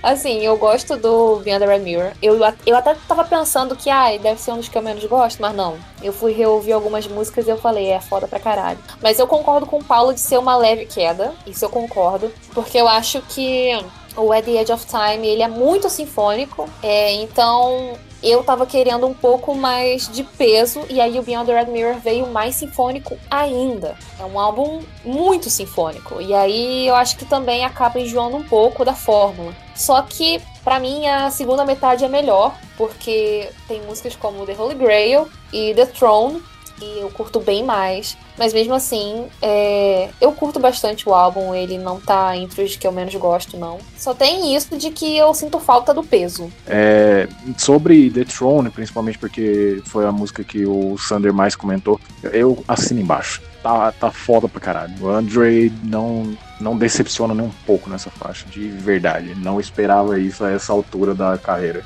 Cara, se o At the Edge of the Time eu não consigo, eu não conseguia notar que era um álbum bom, e eu realmente admito que ele é um álbum muito bom, eu não consigo nem terminar de escutar o Beyond the Red Mirror, pra falar a verdade, porque eu não sei quanto à guitarra, realmente eu gostei muito da guitarra do álbum, porém a, a forma como o vocal do Hansi está colocado ali, eu, eu não consegui, não consegui de forma alguma me acostumar, cara. Eu não sei se é porque puxou muito pro sinfônico e tipo, principalmente nas primeiras músicas, apesar de eu, de eu gostar, achar legalzinho e tal, as três primeiras músicas são a Twilight of the Gods, The Ninth Wave Prophecy, eu não consigo escutar esse álbum por muito tempo, porque eu acho ele um pouco maçante, talvez. Agora vocês podem tacar sério.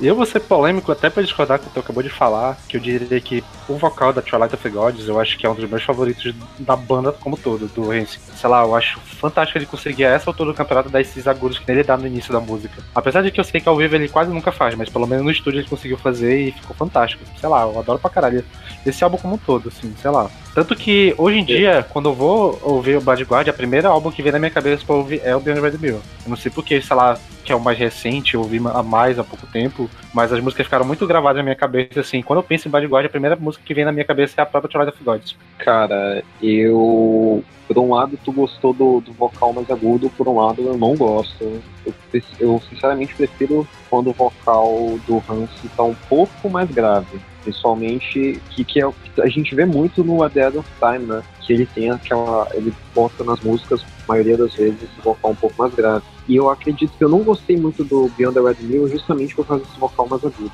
Nada contra, só não, só não gostei desse caso. Nada contra, não, mas eu nem consigo terminar o disco. né? Esse álbum eu não escutei tanto quanto os outros, assim, tipo, dizer, dos que eu gosto. Mas eu acho que eu não dei muita bola pra ele antes, e daí agora eu fui escutar de novo do episódio e me deu muita vontade de prestar mais atenção nele. Tipo, é um álbum que eu vou escutar mais vezes, assim, eu acho que eu devo isso a ele, porque é um álbum que eu subestimei, eu não dei a devida atenção. Eu achei ele bem bom, assim. Cara, eu tô um pouco com a Carol nesse caso. Eu, eu vou dar segundas e terceiras chances pra esse álbum, mas até agora e não consegui me pegar. Mas é uma coisa que vira e mexe acontece, né? Tipo, a banda lançou um álbum novo, tu escuta pela primeira vez e fala, hum, tanto faz esse álbum, e depois tu, tu acaba escutando uma música aqui, outra música ali, tu vai ouvir tudo e tu passa a gostar. Foi assim com a banda maravilhosa Ghost, com seu álbum Melhora, para mim. Comparando God Guardian com Ghost. Que heresia! com Ghost, será? É, olha só, eu, eu, eu, tava, eu tava esperando menino, só a Gabi abrir. Esse menino tá né? tá proibido de fazer aqui episódio novo. Eu não faço com menino. Eu ainda, eu ainda, ainda iria em coro dizendo que se tem uma coisa que Ghost é, acompanha é heresia, então não tá errado não. LOL. Aí tá muito correto, é verdade. E acho que só pra gente não deixar passar em branco, falando um pouco da história do álbum, ele é um álbum conceitual, né? E ele meio que é uma continua continuação, não sei se direta ou espiritual, do Imaginations, né? Ele vai ter o mesmo conceito desses dois mundos. E vai ter. Eu não lembro exatamente a história, porque faz tempo que eu li e tal, mas era alguma coisa sobre as passagens entre os dois mundos estarem se acabando e o, o espelho vermelho, né? Da, do, do, título do álbum seria essa última passagem que ainda tá aberta e todo mundo procurando, procurando ele. E é um dos únicos álbuns, assim, pelo menos que eu lembre, que tem mais é, composição própria nas letras do que inspiração em livros de fantasias mais conhecidos. E é isso, é foda. Ouçam Beyond the Red Mirror, vocês não vão se arrepender. Não, eu acho que quem ouviu, vai ouvir esse, esse podcast já ouviu Beyond the Red Mirror. É assim, Mas eu acho. provavelmente não ouviram direito, que nem o Renan e a Carol, então ouçam direito. Talvez o Paulo também, tem que ouvir direito. Ouve, se, ouve direito Tudo até entender. direito, cara. Lê de novo até Cara, entender. Pois é. A, a minha última esperança pro Beyond the Red Mirror, na verdade, é tipo parar, ler as letras e falar, é, realmente isso aqui se encaixa com esse vocal, com essa música e tal. E isso forma um álbum bom, porque basicamente no início eu também não curtia muito o Twisted Leaf, e eu só fui gostar dele quando eu fui parar pra prestar, prestar atenção nas letras, e eu falei, é, realmente aqui tem uma coisa que eu acho muito legal e gosto bastante. E assim, eu posso estar viajando, porque realmente eu não lembro tanto assim, faz tempo que eu li, mas eu tenho quase certeza que o Hans ele vai meio que mudando a voz dependendo do personagem que tá na história, assim. Mas eu posso estar viajando, eu não tenho certeza, mas eu lembro de, pelo menos umas três músicas que eu lembro de cabeça que tem essa dinâmica.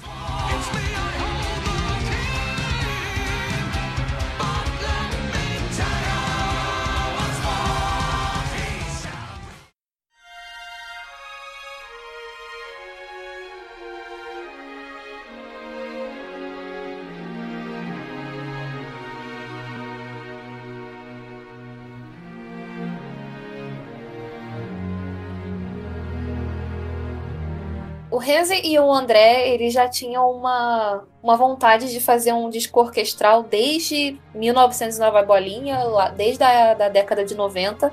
E no ano passado, depois de muito fomentar os fãs, eles finalmente lançaram o The Twilight Orchestra, que não é Blind Guardian Blind Guardian, é o Blind Guardian The Twilight Orchestra, com o álbum Legacy of the Dark Lands. E assim, é um álbum que os fãs estavam esperando bastante que é, tinha muito hype em cima. E a, os próprios músicos queriam muito fazer, só que nesse álbum só o Renzi cantou, não teve mais instrumento de ninguém. O André só participou como produtor e na, na, composição. E o Marcos e o Frederick não participaram em nada. Então nem é propriamente Blind Guardian, já é meio que uma outra banda, um puxadinho. Mas esse álbum para mim não precisava existir simplesmente pelo fato de que eles queriam tanto fazer algo orquestrado, mas o At the Edge of Time e o Beyond the Red Mirror, eles já suprem isso muito bem. Então, para mim, esse álbum realmente não precisava existir. Cara, é como eu comentei aqui quando a gente começou a conversar para gravar o episódio. É um álbum conceitual, é um álbum que, se não é prólogo ou interlúdio de livro e não faz sentido tu escutar o álbum e gostar sem tu entender o livro. Ele não é que nem o, que nem o Nightfall in the Middle Earth, por exemplo. Tu pode só escutar vai gostar das músicas que estão ali. Para mim, gostar desse álbum, para mim gostar desse álbum orquestral, eu ia precisar ver o livro, ia precisar me imergir no universo para poder escutar o álbum e falar, é, esse álbum aqui é bom, realmente porque ele passa essa ideia da história e o livro só tem alemão. Sobre esse álbum, é, eu li que algumas músicas que têm elementos mais sinfônicos são elas simplesmente existem porque os caras é, estavam trabalhando nesse álbum. É, tem comentário do Andre relacionado a esse álbum que é uma música como And Then There Was Silence, por exemplo, não seria possível sem que os caras estivessem pensando em escrever essa coisa mais sinfônica. Então eu sou, então sou muito grato pelo, pelo elemento sinfônico que surgiu no Blind Guardian moderno, principalmente no At the Edge of Time. Mas esse álbum é um bom álbum, cara. Não, não dá para negar que é um bom álbum. Mas eu não, não quero ouvir isso do Blind Guardian, cara. E é um, é um álbum que não, não parece que é uma hora e dez, parece que é duas horas e vinte. Sim, eu, eu não acho ele ruim também, só que não é o tipo de álbum que eu vou querer ouvir de novo, não é o tipo de álbum que eu vou querer botar pra ouvir, assim, espontaneamente. Eu gosto bastante dele, tipo, muito mesmo. É, é outro que eu vou ouvir mais vezes depois do episódio que eu voltei a ouvir hoje. E deu, nossa, por que, que eu não ouvi mais isso? Porque eu realmente gostei desse álbum. Pra mim é um. Não sei se posso dizer um condensado do, que eu gosto no Blind, mas é muito bom. Eu gosto muito desse álbum mesmo, assim, eu tô até meio chocada, assim, que as pessoas aqui que são muito mais fãs de Blind que eu não gostem dele, porque eu achei que as pessoas gostavam. E eu realmente gosto muito desse álbum, tipo, pra mim eu escuto ele tranquilamente. Não acho ele tão cansativo, assim, como o Paulo falou. Eu sou defensora desse álbum essa defesa do álbum, justamente com o comentário é, da gente ser um pouco mais fã de Blind, é justamente isso, sabe? Tipo, os, ban os fãs estavam é, estavam esperando o álbum, mas eu não acho que eles estavam esperando uma coisa tão orquestrada assim, sabe? Principalmente é, depois de um álbum como Beyond the Red Mirror. É, é, pois é, eu lembro do hype que tinha nesse álbum, todo mundo sempre falava, ai, quando é que vai sair o álbum orquestrado e tal. Mas eu já ficava meio assim, mano, mas por que vocês querem um álbum orquestrado se o At the Edge of Time e o Beyond the Red Mirror já são orquestrados? Aí quando saiu esse álbum que eu me notei, ah, é só orquestrado, que merda. Eu... Eu, eu achei até um pouco esquisito esse comentário de vocês, porque eu pensava que já era meio que na cara que o que eles sempre falavam era, vai ser um álbum que vai ser só o Hansi com a orquestra. E, sei lá, eu acho que por isso talvez eu não tenha me decepcionado tanto quanto vocês, porque eu já imaginava que ia ser isso, que ia ser algo na pegada das baladas, só que sem o violão, só a orquestra, assim, tipo, até tem umas músicas que me, me surpreenderam até. Tipo, eu não sou tão fã, mas eu também não odeio, acho um álbum legal. Só que eu acho que é um álbum que eu tenho que ter um, um mood bem certo, assim, pra ouvir. Tipo, é quando eu tô afim de ouvir umas paradas, sei lá, quando eu tô. Sei lá, acho que é uma trilha sonora muito boa pra jogar RPG, por exemplo. Fica muito legal. Eu já fiz isso uma vez e foi interessante. E. Mas assim, tipo, eu fico feliz por ele ter saído porque eu sei que é um projeto que o pessoal da banda tava trabalhando há séculos e eles queriam lançar. É, eu, eu confesso que eu não li sobre o álbum antes do lançamento dele, então é por isso que veio como uma surpresa para mim quando o álbum é, era realmente um projeto, um projetão trabalhado é, ok, são 24 músicas de pura orquestra. Sabe o que tinha na minha cabeça na, é, quando o, o, álbum foi lançado? Que era releitura de clássicos da banda em, versão, em versões orquestradas. Talvez por isso que eu tenha me decepcionado um pouco. Faz sentido, porque, assim, eu acho que a definição de como o projeto foi, que é baseado nessa série de livros lá de um autor que é amigo deles, eu acho que ela é até recente, porque eu acho que o projeto original desse álbum não era isso. Acabou que eles conseguiram juntar as ideias e fazer, virar isso. Mas um dos planos era algo assim: ia ter músicas próprias, mas ia também ter versões sinfônicas de algumas músicas da banda. Eu acho que a gente tem que dar os créditos pra banda por terem os culhões de fazer um álbum orquestral, uma banda de metal fazer um álbum orquestrado. Isso é bizarro. Então, parabéns para eles, pra caralho por isso. Eu não posso dizer que é um álbum ruim, ele só não é metal. Então, e é um estilo que a gente talvez não esteja tão acostumado. Então, para mim, o que me breca é isso. Mas quando eu penso que é uma banda de metal compondo um álbum orquestrado e o Renzi também teve que estudar muito para fazer, depois de anos e anos cantando, ele ainda assim teve dificuldade, ele ainda assim teve que aprender um monte de coisa para poder gravar esse disco. Eu tenho que bater palma, cara. O Blind Guardian realmente é uma banda foda. Não só isso, cara, como Uh, pô, beleza. É, é incrível que uma banda de metal já com tantos anos assim quanto o Blind Guardian tenha feito um álbum orquestrado, mas, cara, não é só isso. O álbum é bom. O álbum é bom. E isso é,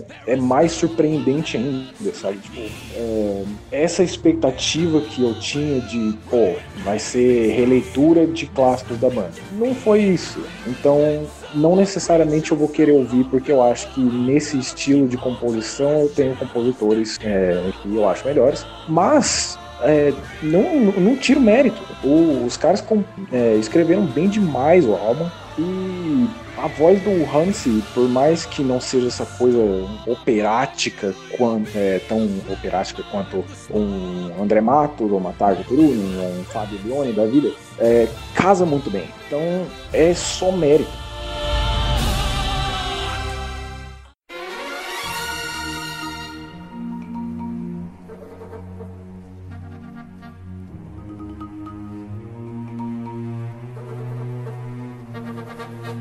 E, assim, apesar de eu gostar bastante desse álbum, mas ter dito aquela parada de que tem uns, uns mods certos pra tá, pra ouvir e tal, não é qualquer dia que eu vou pegar pra ouvir. Uma parada, assim, que eu acho que me chamou a atenção bastante sobre esse álbum é que talvez o motivo de alguns fãs não terem gostado tanto é vai servir para reforçar uma ideia que eu tenho de que, apesar do Hansen ser um vocalista incrível e ser uma, um cara fantástico, assim, como músico, eu acho que o Blind Guardian, ele, sei lá, se não 50, talvez até mais do que faz a banda ser, é por causa do André. Porque o André, ele é fundamental, não só na composição, mas na sonoridade. Eu acho que faz muita diferença a guitarra dele para Blind ser o que ele é. Tanto que até sendo polêmico assim, quase à toa, meio de graça, é um dos motivos de eu não gostar de Demons and Wizard, porque eu acho que só a voz do Hansen não segura se o instrumental não for tão bom. E eu não gosto tanto do estilo de composição do Ice the Earth. Então, para mim não casou tão legal. Eu acho eu que por isso que eu não gosto tanto. Eu acho que meu problema com Demons and Wizards é justamente ter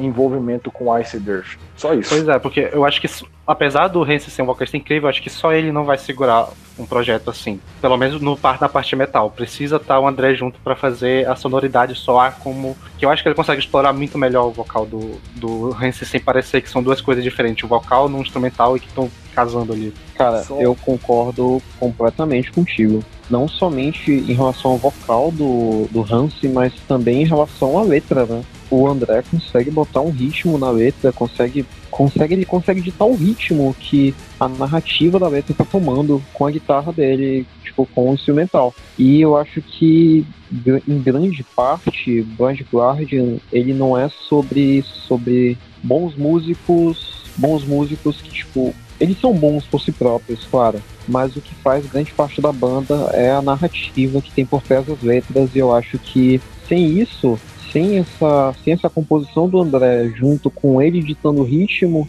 realmente perde um pouco o sentido. Assim como se fosse só o. Se só, assim como é também, se for só o André sem o Hans, eu acho que também não faria sentido na construção narrativa da música. No comentário sobre os músicos, assim, é, Blind Guardian, eu acho que isso eu tiro até mais o chapéu, porque é um aspecto que eu já comentei com alguns amigos, que Power Metal tem o lance de ser muito nossa, nós estudamos, nossa, olha como somos melódicos, olha como a gente consegue chegar nessas notas, e toda essa coisa, querer mostrar isso pro mundo.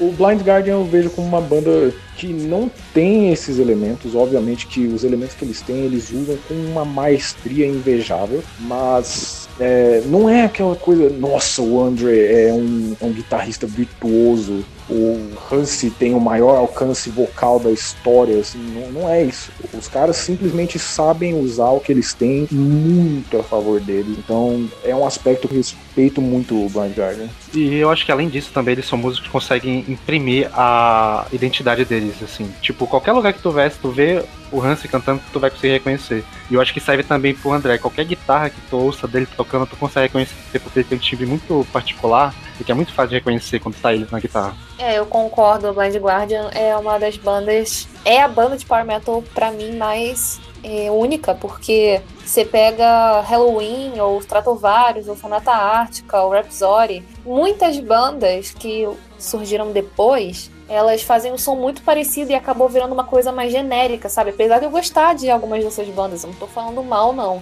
Mas é, eu acho que Blind Guardian, por ser um som tão único, tão único, quando você ouve uma banda um pouco parecida, você já não quer mais ouvir porque você sente, ah, isso é cópia de Blind Guardian, sabe? E isso não acontece com outras. Então, eles conseguiram fazer uma parada muito singular no, no gênero deles.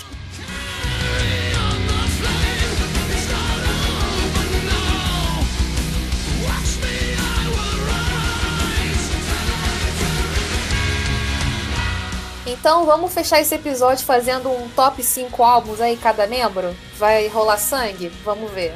É, eu vou. Eu acho que eu colocaria em quinto lugar o Battalions of Fear, que eu não comentei, mas é um álbum que eu tenho muito apreço e gosto muito, principalmente pela, pela estética um pouco mais tipo underground dele, né? Mais puxado pro speed metal. Eu, eu identifico até uns traços de trash, apesar de eu não entender nada de gênero, mas enfim, é isso. E em quarto lugar, os, o álbum que vem logo após ele realmente, que é o Follow the Blind, que esse álbum para mim ele vai ele vai ter grandes grandes músicas da obra de todo o World Guardian.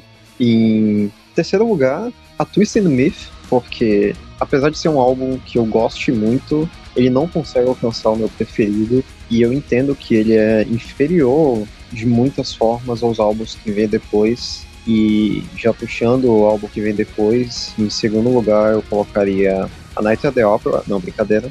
Eu colocaria decisão difícil, mas eu acho que eu colocaria o Nightfall em segundo lugar, apesar de toda a carga dramática que a história dos personagens narradas nas músicas trazem, ele entra em segundo lugar. E por último, em primeiro lugar, não menos esperado, seria o Imaginations, de uma forma ou de outra, pelo fato de simplesmente todas as músicas serem boas, todas as músicas serem fodas e todas as músicas serem letras maravilhosas começar, acho que com.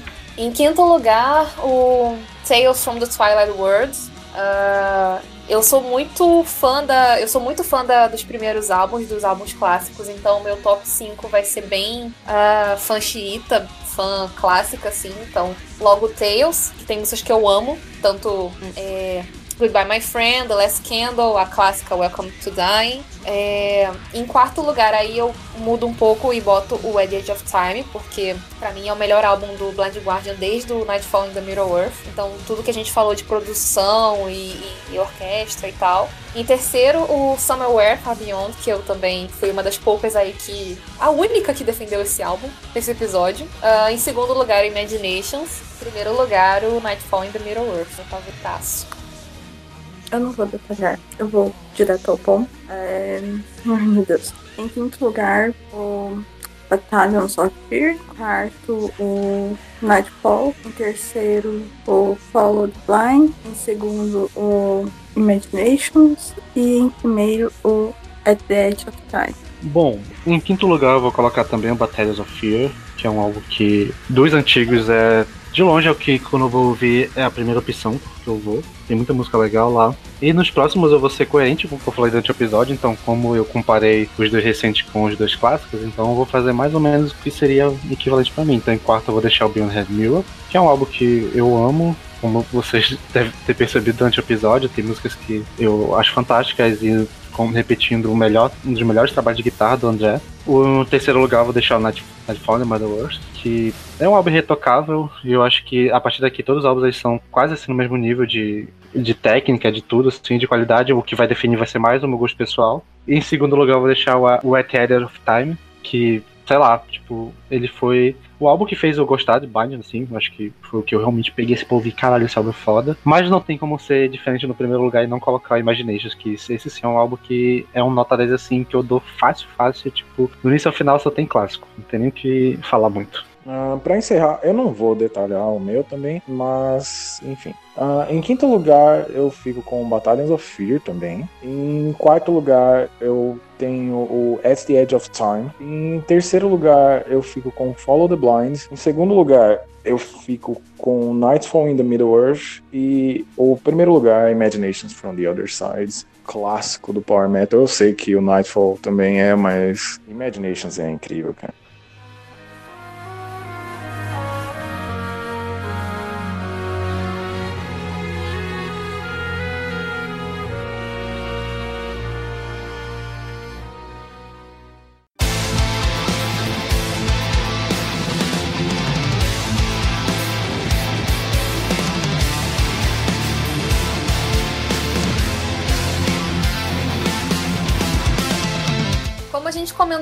Alguns episódios passados, a gente vai fazer uma leitura de comentários no final do episódio. Aí a gente reuniu alguns feedbacks, aí a gente vai ler e comentar um pouquinho. Inclusive, obrigada pelo feedback. Continuem dando feedback pra gente, continuem falando com a gente, que a gente curte pra caralho. E no próximo episódio a gente fala o teu também. Ou talvez não no próximo, né? Mas em a gente fala. E se a gente não falar. Próxima leitura de comentário, não no próximo episódio. É. E assim, se a gente esquecer por um acaso, remanda pra gente, porque as pessoas aqui desse podcast gostam de flodar as mentions lá do Twitter e às vezes fica difícil de caçar os comentários. Sim. Eu tento gerar engajamento pra página.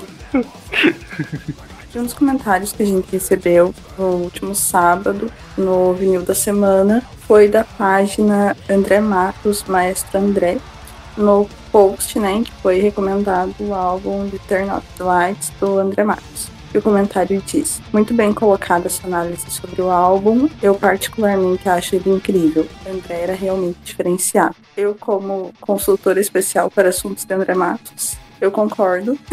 e eu fico muito feliz que as pessoas gostem, né? Que alguém tenha gostado da análise do, sobre o álbum, porque é um álbum que eu sinto que é subestimado. E, mas tem umas mensagens bem bacanas ali, bem importantes. O André tocava em bastante tema que é, mais do que nunca precisamos pensar sobre ele. É, é, eu como leitor, no caso da sua análise, cara, eu gostei bastante também. E como ouvinte, é, dos trabalhos solos dele, esse é meu favorito.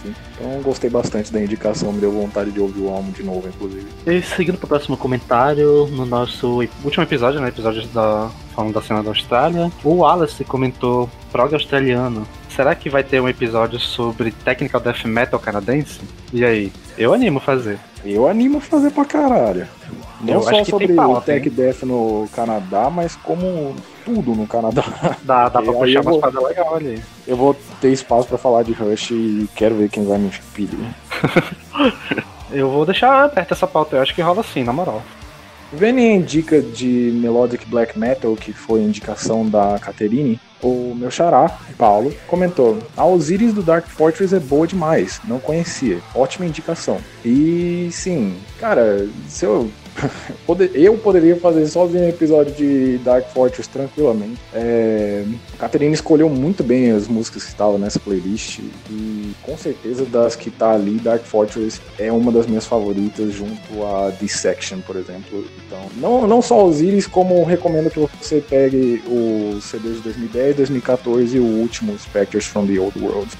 Outro comentário que veio do Twitter é o feito pela Carolina, que sempre comenta nossas, os nossos episódios, sempre, sempre faz uma recomendação e tal. E o comentário dela essa semana é uma sugestão, um pedido de um episódio sobre racismo no metal e sobre artistas negros. Temos uma defasagem muito grande nesse tipo de discussão, né? De fato, eu acho que é um tema bem importante e urgente para a gente trazer aqui uma discussão sobre o. Não sei como colocar isso, assim, mas o negro no metal, né? Que ainda existe uma certa, um certo estereótipo, principalmente em alguns é, subgêneros, mas que em outros, do metal como um espaço branco, né? Um espaço majoritariamente branco e europeu. E eu aproveito o gancho também para trazer mais uma sugestão que seria sobre o machismo no metal, porque também é um ambiente que precisa ser problemático para a mulher. Sim, sim, eu acho que são dois temas importantes, eu acho que a gente precisa falar sobre, mas pelo menos é, são temas que a gente também tem que se preparar para falar, para não falar, fazer qualquer coisa. Eu acho que também provavelmente é, seria bom de pensar em convidados até, né, para falar com a gente, para não ficar só na nossa bolinhazinha aqui. Exatamente. É, para a gente falar sobre o machismo no metal, gostaria que é, mais mulheres fossem convidadas aqui. Se pá, e... só uma banca só feminina, né? A gente nem participa do episódio. Sim, sim, sim. Sim, eu acharia até mais justo, inclusive. E é, sobre racismo no metal, também chamar uma pessoa negra e é, assim a, a, gente se preparar de verdade para falar. É um assunto delicado, é um assunto sério, então eu gostaria de ter bagagem o suficiente para me sentir minimamente pronto para falar. A gente também recebeu o comentário do Peralta, que também é um ouvinte assíduo do nosso podcast. O Peralta sempre está falando com a gente. Valeu, Peralta sobre o episódio além do inglês, que a gente falou sobre bandas que cantam em outras línguas, e ele comentou o seguinte: Galera, vocês estão de parabéns pela pesquisa e pela riqueza de conteúdo que vocês trazem a cada episódio. Tô percebendo que a bancada tá cada vez mais solta e entrosada. Continuem nessa pegada, vocês estão bem demais. Mano, muito obrigada pelo feedback, a gente gostou muito de ler isso. E é isso aí, cara. A gente espera que a gente continue melhorando aí e levando cada vez episódios mais legais para vocês ouvirem. No episódio da década de 10, que é um dos nossos episódios mais recentes, também o Peralta comentou, falou que mais uma vez, um baita episódio. Ele deixou recomendação de um disco lançado em 2012, o Black Waltz, do Avatar, provavelmente o grande álbum da banda. Tenho ouvido bastante essa banda. Aliás, o álbum que eles lançaram mês passado tá muito bom também. Eu nunca ouvi falar dessa banda, não. Vou dar uma olhada, vou ver o que, que é. O que Cara, será que me, tem aí?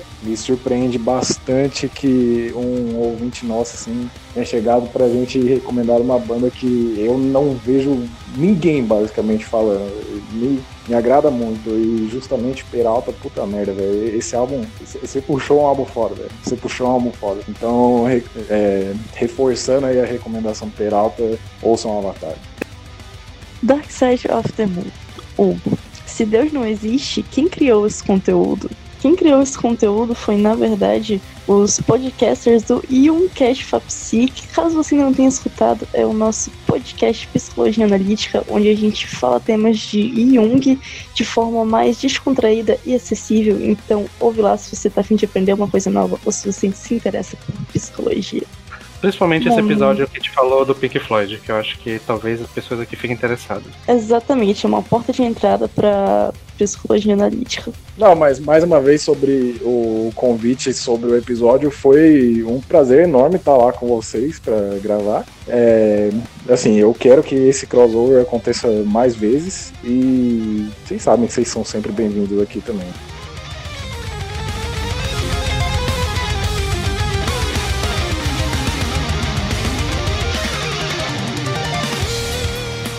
você nos escutou até aqui, a gente agradece a sua audiência. E se você ainda não nos segue nas nossas redes sociais, procure a gente no Instagram, no Twitter, no YouTube, é VNE Podcast. E acho que dá para reforçar também para quem estiver ouvindo só pelo Spotify, não seguir a gente no Spotify também, segue a gente aí, que ajuda nós aí, pá. E fica de olho também no YouTube que a gente tá postando uns tapes lá, uns trechos que a gente retira dos episódios para divulgar. Então, se quiser também passar para algum amigo para mostrar como é que funciona a dinâmica, fica aí a indicação. Só lembrando também, se você é, gosta do conteúdo, se vocês é, estão gostando do, do, do, que a gente está fazendo, é, não, não esquece de partilhar com todo mundo, assim. Vale, vale sempre ressaltar isso. A gente quer mais público, tragam mais ouvintes pra gente. Muito bom. É, eu gostaria de agradecer o convite do pessoal e porque realmente Blind Guardian é uma das minhas bandas favoritas, se não a favorita, e eu fiquei muito feliz pelo convite. Gostei bastante da discussão, achei bem pertinente as visões que eles apresentaram sobre os álbuns e tudo mais, e com certeza vai enriquecer a minha visão sobre a banda a partir de agora. E gostaria também de lembrar que eu, assim como o Sander e a Manu, que já participou aqui em outros episódios, é, fazemos parte de outro podcast que é o Unicast Papsi, que falamos sobre psicologia analítica, que é essa psicologia fundada pelo analista Carl Gustav Jung, e, e basicamente lá nós vamos falar principalmente sobre a teoria dele, mas em alguns outros momentos nós vamos sair um pouco da teoria, a, é, teoria de sua forma original e vamos aplicar ela, né, em diversos outros tipos de mídia. Até o momento apenas aplicamos em animes e o álbum The Dark Side of the Moon, do Pink Floyd. Mas fica aí o convite para vocês que tiverem interesse, vão lá, escutem, deem uma chance, vejam o que vocês acham, comentem também, muito importante. E vocês podem também nos seguir por, pelo nosso Instagram e Twitter, que é Jungcast e também pelo nosso, vocês podem mandar e-mails pelo jungcast.fapsi.gmail.com. É, então fiquem agora com uma música que é power metal e apesar de não, na minha opinião, não ser tão parecida e não ter a maestria do Band Guardian, ainda assim é uma música de uma banda desconhecida que eu gosto muito, que é Down of Ages, do Unleash the Archers.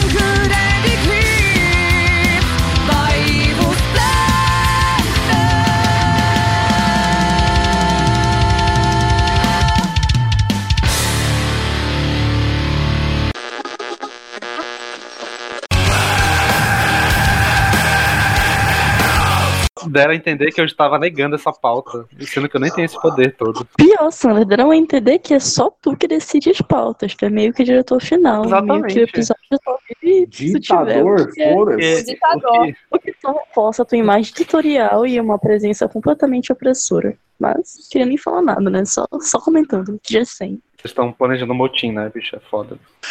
Easter egg e opressor pra caralho. Todo poder para o povo. Esse álbum tá num E eu diria. Desculpa. Desculpe. Esse álbum tá num nível E eu que eu diria. quero. Tá bom, Boa, vai, mais uma vez, mais uma vez, vai.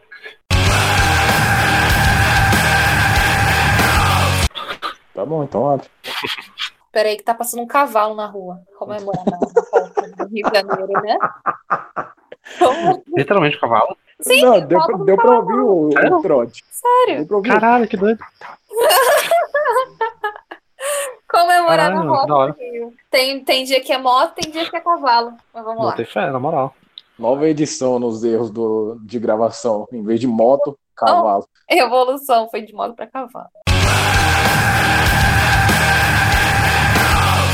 Os álbuns do- da banda que já foram meus favoritos: o Tales, o Somewhere, o Imaginations, o Nightfall e o At the Edge. Então, assim, foda. Caralho. que rotatividade gigantesca, mano. Porra. Sempre é, é igual, é igual escolher filho, mano. Não tem como. Claro que É, tem. isso você- é, isso, é, que- isso- esse, isso daí é a maior lenda urbana que existe de que é, é difícil pros pais escolher entre filhos. Sempre escolhe. Ele só nunca Achei admite. ia- eu achei que ele ia falar: não, dá pra escolher álbum do Blood Guard assim. Mas não, não. Ele meteu, dá, dá pra escolher filho. Dá pra escolher filho.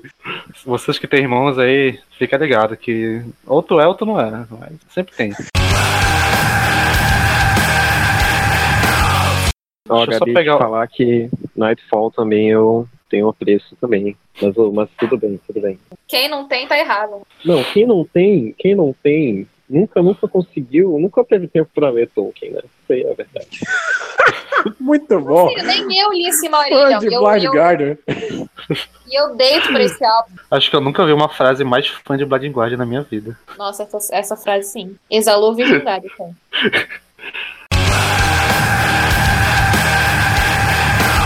O trabalho do André Robert, que nesse. Peraí, eu engoli um mosquito aqui.